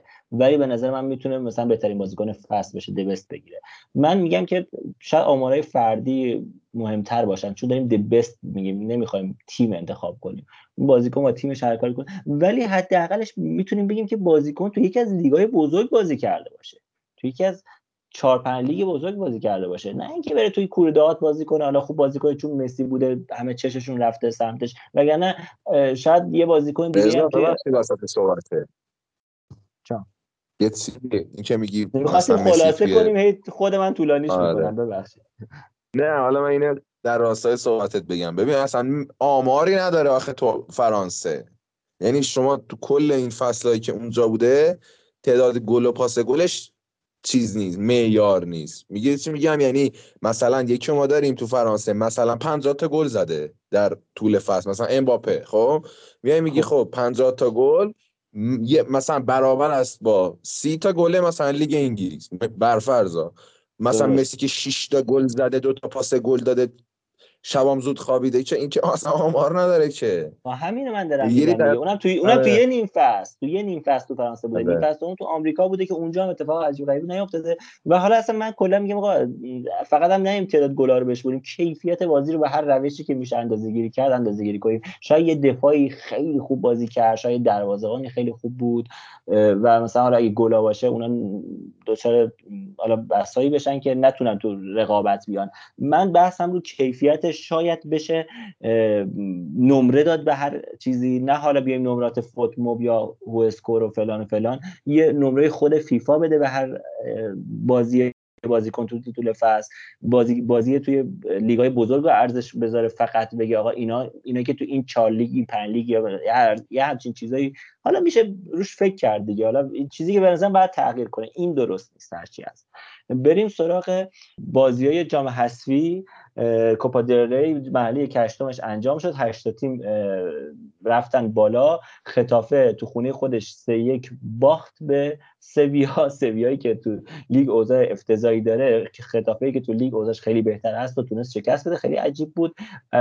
بیلبائو دو هیچ مطابق انتظار با دو گل ویار لیبره که گفتم اون فوروارد ذخیرهشون از تونست ببره حالا وز رو و مرحله بعد صعود کنه. تنریف یکی از تیمای دستای پایینتر که تا اینجا اومده بود در مایورکا یک صفر شکست خورد و هست شد. والنسیایی که چهار تا زده بود توی لالیگا برابر سلتای ته جدول سه یک باخت تو مستایا و هست شد. اوساسونا در برابر سوسیداد دو هیچ شکست خورد. یه اخراجی هم داد. خیرونا اینجا تونست بالاخره اون کیفیت خودش تو لالیگا رو نشون بده. رایو رو سه یک برد.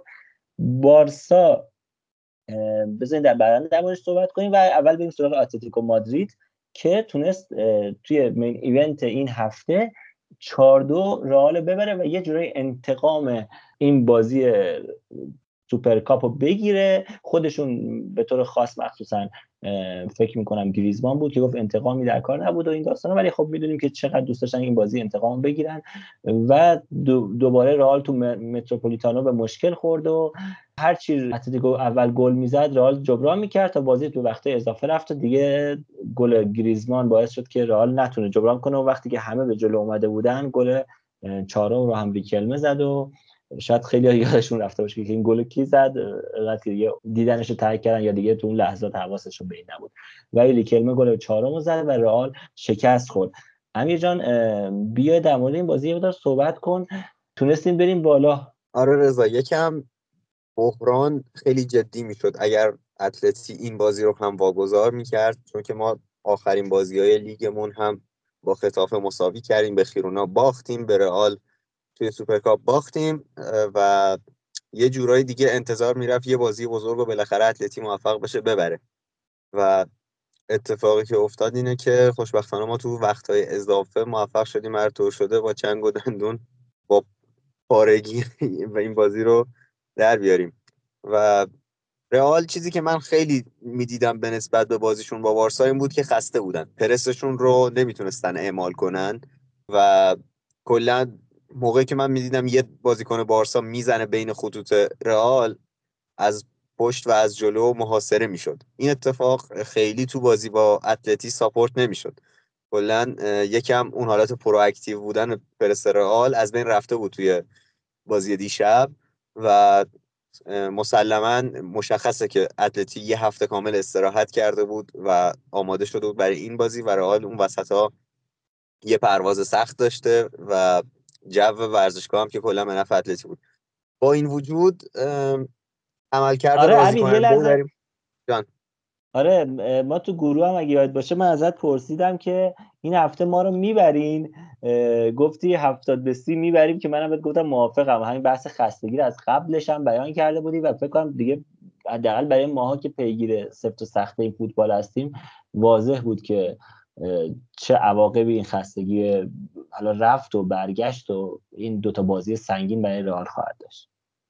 آره دقیقا ما قبل با این ضبط هم داشتم با امیررضا می‌گفتیم که ما هفته پیش همینجا گفتیم که آقا سوپرکاپ و رئال می‌زنه. و بازی کوپا رو اتلتی می‌زنه. و خب حالا این جو ورزشگاه هم توی این نتیجات تاثیر داره. به خصوص که ما می‌دیدیم جفت بازی ها چقدر نزدیک بودن دو تیم. واقعا بازی بود که نه تنها برای ما هواداران لالیگا کل هوادار فوتبال دوستش داشتن. مثلا هر چقدر که ال کلاسیکو اونور یه طرفه به نظر می‌رسید این بازی که یکی این می‌زد یکی اون می‌زده جذاب بود و من تو چند تا کانال دیدم که نوشتن ای ولی آقا 15 روز دیگه باز دربی مادریده. و این حس رو من شاید هرگز تجربه نکرده بودم که آقا بارسا به حدی اوزاش افت کنه که بیان بگن که بازی دربی مادرید جذاب است. و آره این حالت دربی... آره دربی مادرید معمولا کم گلتر بود به نسبت ال کلاسیکو خیلی یکیچ و دو یک اینا بیشتر توش دیده بودیم. ولی اینجا یه چهار دو یه پنج سه فوق العاده بود دیگه. یعنی 8 گل و یه 6 گل 14 گل تو دو بازی. فکر کنم همه نگاه رو آورد به سمت این دربی مادرید. آره رضا و اینکه یکی این بزن یکی اون بزن بود. اینجوری نبود که مثلا ما سه تا بزنیم شما سه تا بزنید مساوی بشه. واقعا تو هر لحظه تو استرس داشتی که نتیجه کلا برگرده. یعنی بازی دائما موقعیت گل داشت و خیلی کم می‌دیدی که یه بازی سنگین تاکتیکی وسط زمین ما ببینیم. ما علا رقم این که بازی تاکتیکی بود و هر از گاهی تیم‌ها تغییر تاکتیک می‌دادن یهو مثلا می‌دیدی که سیمونه اون 5 3 2 وسط کرده 5 4 1 که بتونه نمی‌دونم کناره ها رو پوشش بده یهو رئال دوباره میومد از مرکز حمله می‌کرد و دوباره اتلتیک میومد 5 3 2 می‌کرد مرکز رو ببنده. یعنی این اتفاقا میافتاد و باز هم بازی جذاب بود. همش یه نبرد وسط زمین و نمی‌دونم پر درگیری نبود. حالا درگیری های جان. می‌دونم یه وضعیت هم بعد توی موقعیت خیلی خوبی نیستی ولی یه مقدار می‌خوام خیلی هم طولش ندم. ولی یه مقدار می‌خوام یه مقدار رو گلا تک به تک خیلی جمع و جور ولی صحبت کنم. گل اولی که شما زدین سانتی بود که فکر کنم گریزمان کرد درست یا دیپاول کرد؟ دیپاول بود دیپاول. اینا دیپاول شبیه همه. آره به خدا سخته. چیزه. ولی خیلی من یاد بازی که ما با شما تو دربی رفت داشتیم انداخت. یعنی دربی لالیگا یعنی خیلی شبیه گلایی بود. تقریبا تو یه اسلوبی بود نزدیک به گلایی که مراتا و حالا چیز دادن دقیقا از اون open play و سانتر کردن روی دروازه استفاده کردین. شما ضعف ما رو دیدید. آقای رودیگر دوباره یه جاگیری افتضاح کرد. ناچو به درستی مراتا رو گرفته بود. ولی رودیگر یه جاگیری اشتباه داشت که سر همین جاگیری اشتباهش مجبور شد یه سر کاملا تو شرایط نامتعادل بزنه و همین توپ رفت به یه جایی که نباید می‌رفت و تو اون زاویه خیلی خاص لینوتون اضافه بشه گل بزنه. می‌خوام در مورد این گل صحبت کنم که از سمت ما دوباره یعنی نتونستیم این ضعفی که مدت هاست داریم و دوباره یعنی جوری سر باز کرد و گل خوردیم و شما تونستید خیلی خوب استفاده کنید. اگه در مورد این گل صحبت دارید بگو تا بریم سراغ رضا من بگم که شما برای اینکه وادار کنی مدافع حریف رو که این اشتباه رو انجام بده توی این دو دقیقه قرارش بدیم ما بازی قبلا صحبت کردیم. باید نظم دفاعی رو به هم بریزی. باید اونقدر مهره توی محوطه ایجاد کنی که مدافع گیج بشه کدومو بگیره. یعنی یه لحظه ما گریزمن رو دیدیم که دفاع رو اوورد کشید بیرون دفاع چپ رئالو و دوباره خودش اضاف شد. و روی اون سانت شما می‌دیدید که سه در مقابل سه ساول نیگز وارد محوطه شده. این مفیدترین کاریه که این بازیکنی که اصلا بلد نیست با توپ دیگه بازی کنه می‌تونه به اتلتی کمک کنه توش. و اون در اتفاقی که افتاد سه در مقابل سه شد توی دفاع و اتلتی تونست یکم رودیگر رو گیج کنه که بره جلو یا بمونه به چسب به یارش و این اتفاق افتاد. سری که زد رو به عقب بود و افتاد جلوی لینو که بتونه خیلی راحت تر هدش رو بزنه و اتلتی یکی جلو بیفته. من خب. نرد به وارسا هم دارم دیگه. هشتا رو شما باید بفرستید تو محوطه. این شلوغ کردن خیلی مهمه. درسته؟ روی گلی که رئال گل اولی که زد خب اوبلاک عملا به خودشون گل زد. اشتباهی بود که تقریبا مشابه اشتباه کپا توی بازی سوپرکاپ بود یه جورایی. و خیلی نمیشه صحبت خاصی در موردش کرد. در حالا گل دومی که اتلتیکو زد به ما. گلی بود که باز دوباره اشتباه خط سانت از جنایی بود که اشتباه لونین و بازم آقای رودیگر که اونجا یه گل به خودی منجر شد. یعنی رودیگر واقعا تو این چند تا بازی ضعفای خودش رو نشون داد. شده که تو بازی سخت و مطمئنا تو چمپیونز لیگ دوستان یادشون باشه شک نکنید رودیگر تو چمپیونز لیگ ما رو دوچار مشکلات اساسی می‌کنه. اینجا تو این بازی خودش نشون داد. و ما گل خوردیم. گل دو دوی شما کدوم گل بود؟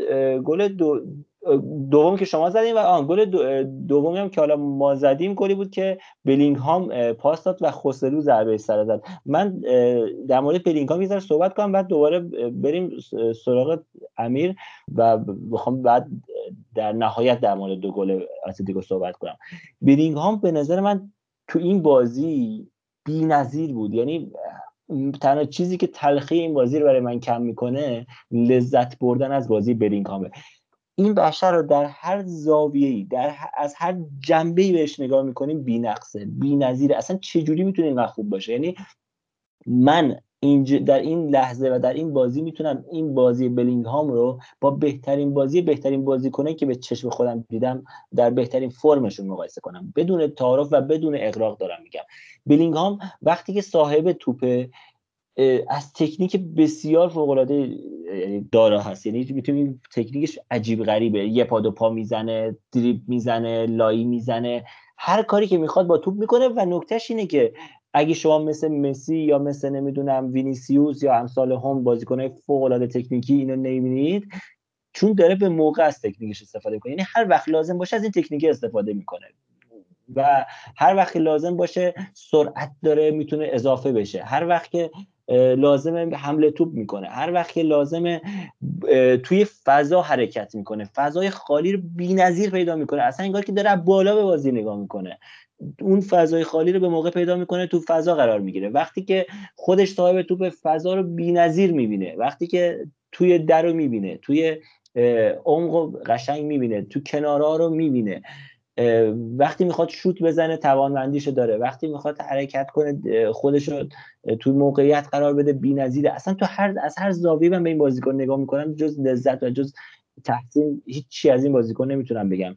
بی نقص بازی می‌کنه. کمترین پاس اشتباه رو داره. من فکر کنم تنها اشتباهی که برابر آتلتیکو کرد بعد از گل سومی بود که ما خورده بودیم دیگه اون لحظاتی که دیگه بازیکن رها شده بودن تو محوطه جریمه حریف یه اشتباهی کرد. هیچ اشتباهی دیگه من از این بازیکن ندیدم. بی‌نظیره. که حالا در نهایت اون حرکت استثنایی رو کرد اون پاس بی‌نظیر به خوسلو داد. فکر کنم نکنید شما اگه می‌خواستین یه توپو با دست ببرین یه جا بذارین برای خوسلو از اون بهتر نمی‌تونستید یه جا بذارید که اون اون کارو کرد. و حتی اون دریبلایی که نیمه اول زد تونست تو بزنه که حالا از بدشانسیش تو به تیرک خورد. اصلا فوق العاده است. در مورد بلینگام هر چی بگیم من الان در بیشتر در موردش صحبت کردم.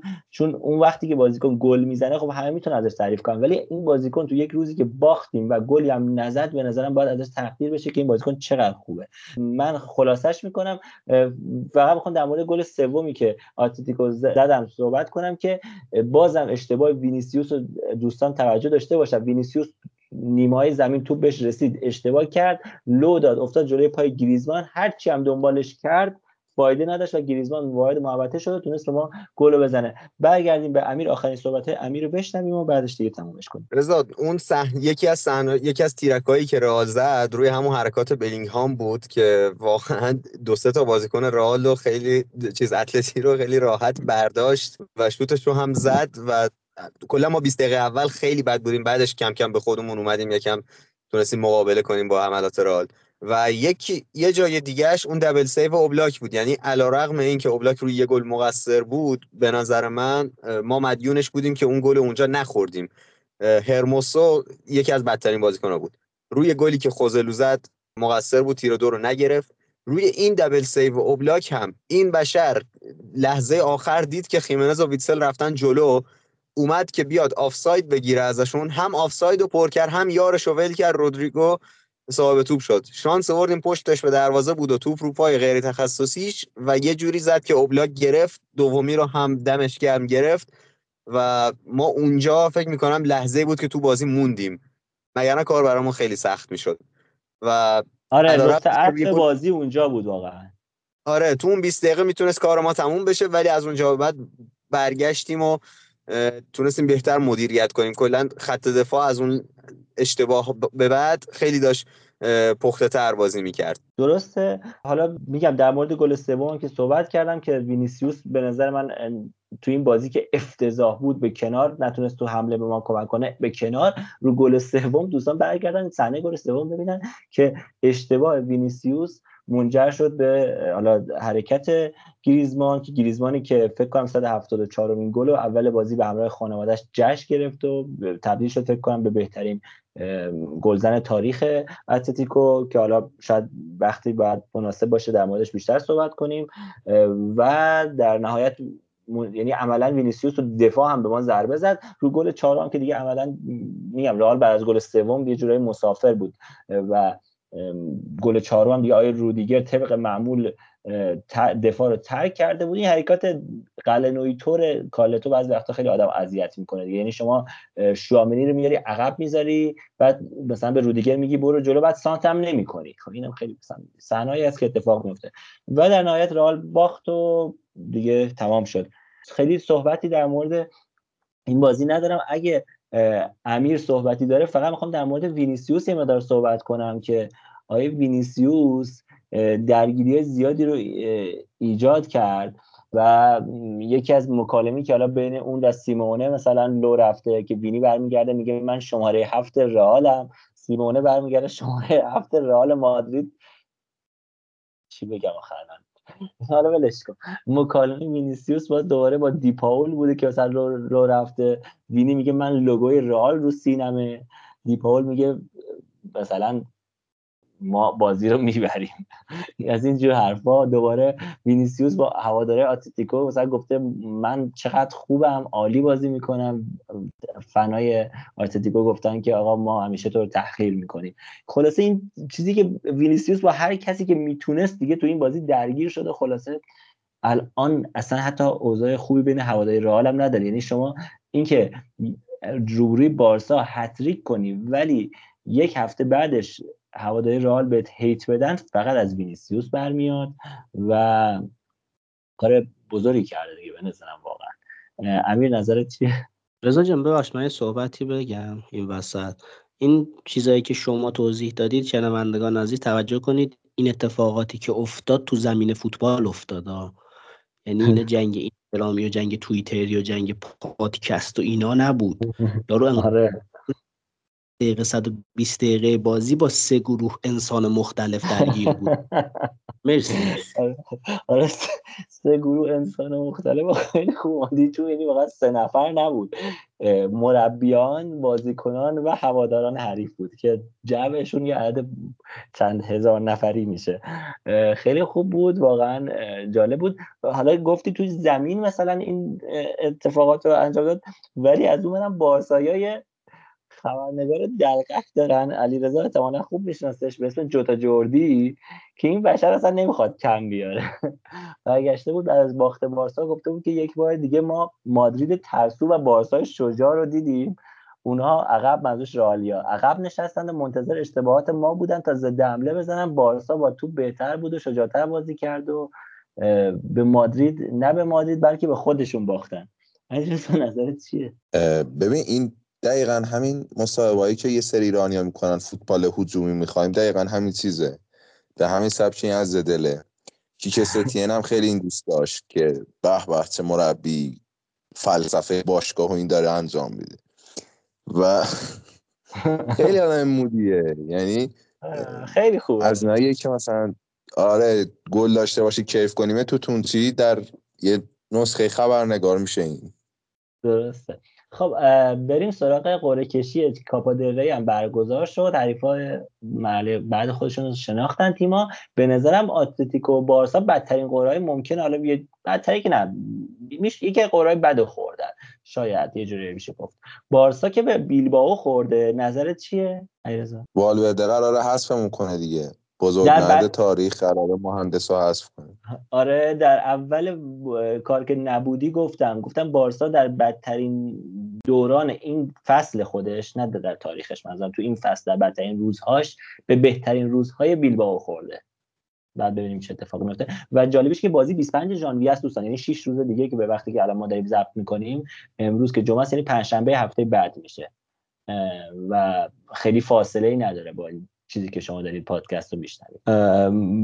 آتلتیکو مادید به سویا خورده که حالا به صورت بد نبود شاید تا حدی راضی باشن. آتلتیکو یار سوسیداد به سلتا خورده که میشه حد زد که سوسیداد بتونه ببره. خیرونا به مالاگا خورده که منطقا خیرونا باید ببره. شاید حالا مرحله بعدی بتونه مسابقات جذابتری رو نسبت مرحله ببینیم. گرچه که بازی بارسا بیلبائو از همین الان منتظرش هستم. بریم سراغ جدول لالیگا. یه گفتم 6 تا تیم بازی نکردن که بازیشون آخر ژانویه برگزار میشه. و الان جدول یه ذره به هم ریخته است. بعضی تیم‌ها 20 بازی کردن بعضی 19 تا. با این اوضاعی که الان اتفاق افتاده خیرونا با این مساوی که این هفته کرد یه امتیاز فقط بیشتر از رئال داره با یه بازی بیشتر 49 امتیازی هست. رئال گفتیم 48 امتیازی. بیلبائو با تفاضل گل بهتر و یک بازی بیشتر اومد بالا سر بارسلونا و جفتشون الان 41 امتیازی هستن. اتلتیکو یه بازی باز کمتر داره 38 امتیازیه و سوسیداد که 32 امتیازی و دیگه تیم‌های بعدی قرار دارن به ترتیب. در انتهای جدول هم کادیز گرانادا و آلمریا هستن که مهمترین شانس های سقوط این فصل لالیگا هستن. بلینگ هام کماکان 13 گله موراتا و مایورال 12 گله هستن. و این وضعیت گلزنای امسال هست تا اینجای کار.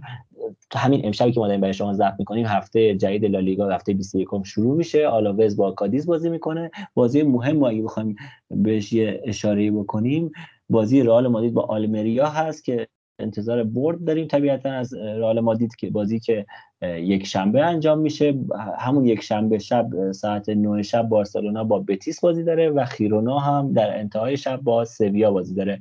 آتلتیکو دوشنبه شب بازی می‌کنه با گرانادا. و این هفته 21 لالیگا هست که بعدش هم گفتیم دیگه که سه, سه روز چهار روز بعدش بازی جام حذفی هست و فعلا لالیگا و فوتبال اسپانیا هفته شلوغی رو داره. امیر رضا اگه صحبتی داری؟ نه رضا جان مرسی از شنوندگان که تو این پادکست طولانی همراهمون بودن. امیدواریم که نظرات موافق و مخالفشون رو قطعا بشنویم چون آدم با شنیدن نظرات مخالفشه که به نظرم تکامل پیدا می‌کنه و یه زاویه جدیدی رو می‌بینه. فقط این نظرات مخالف در مورد بحث وینیسیوس نباشه. ما مخالفتی نداریم. درسته.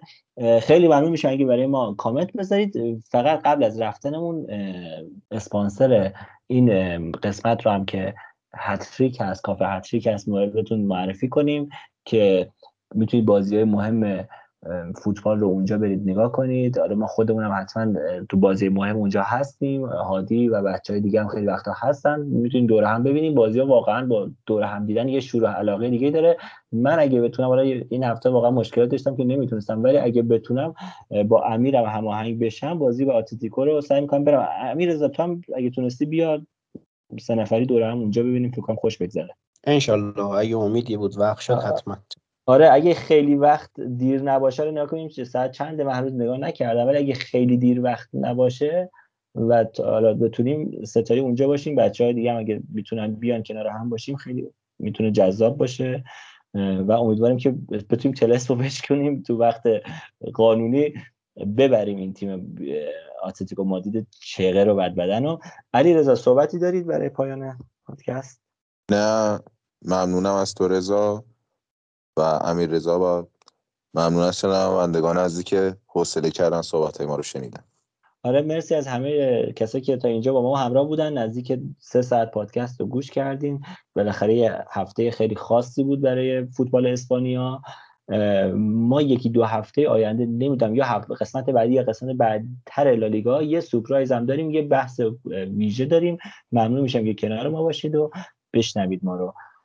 ممنون از همه. شب و روزگار بر شما. خوش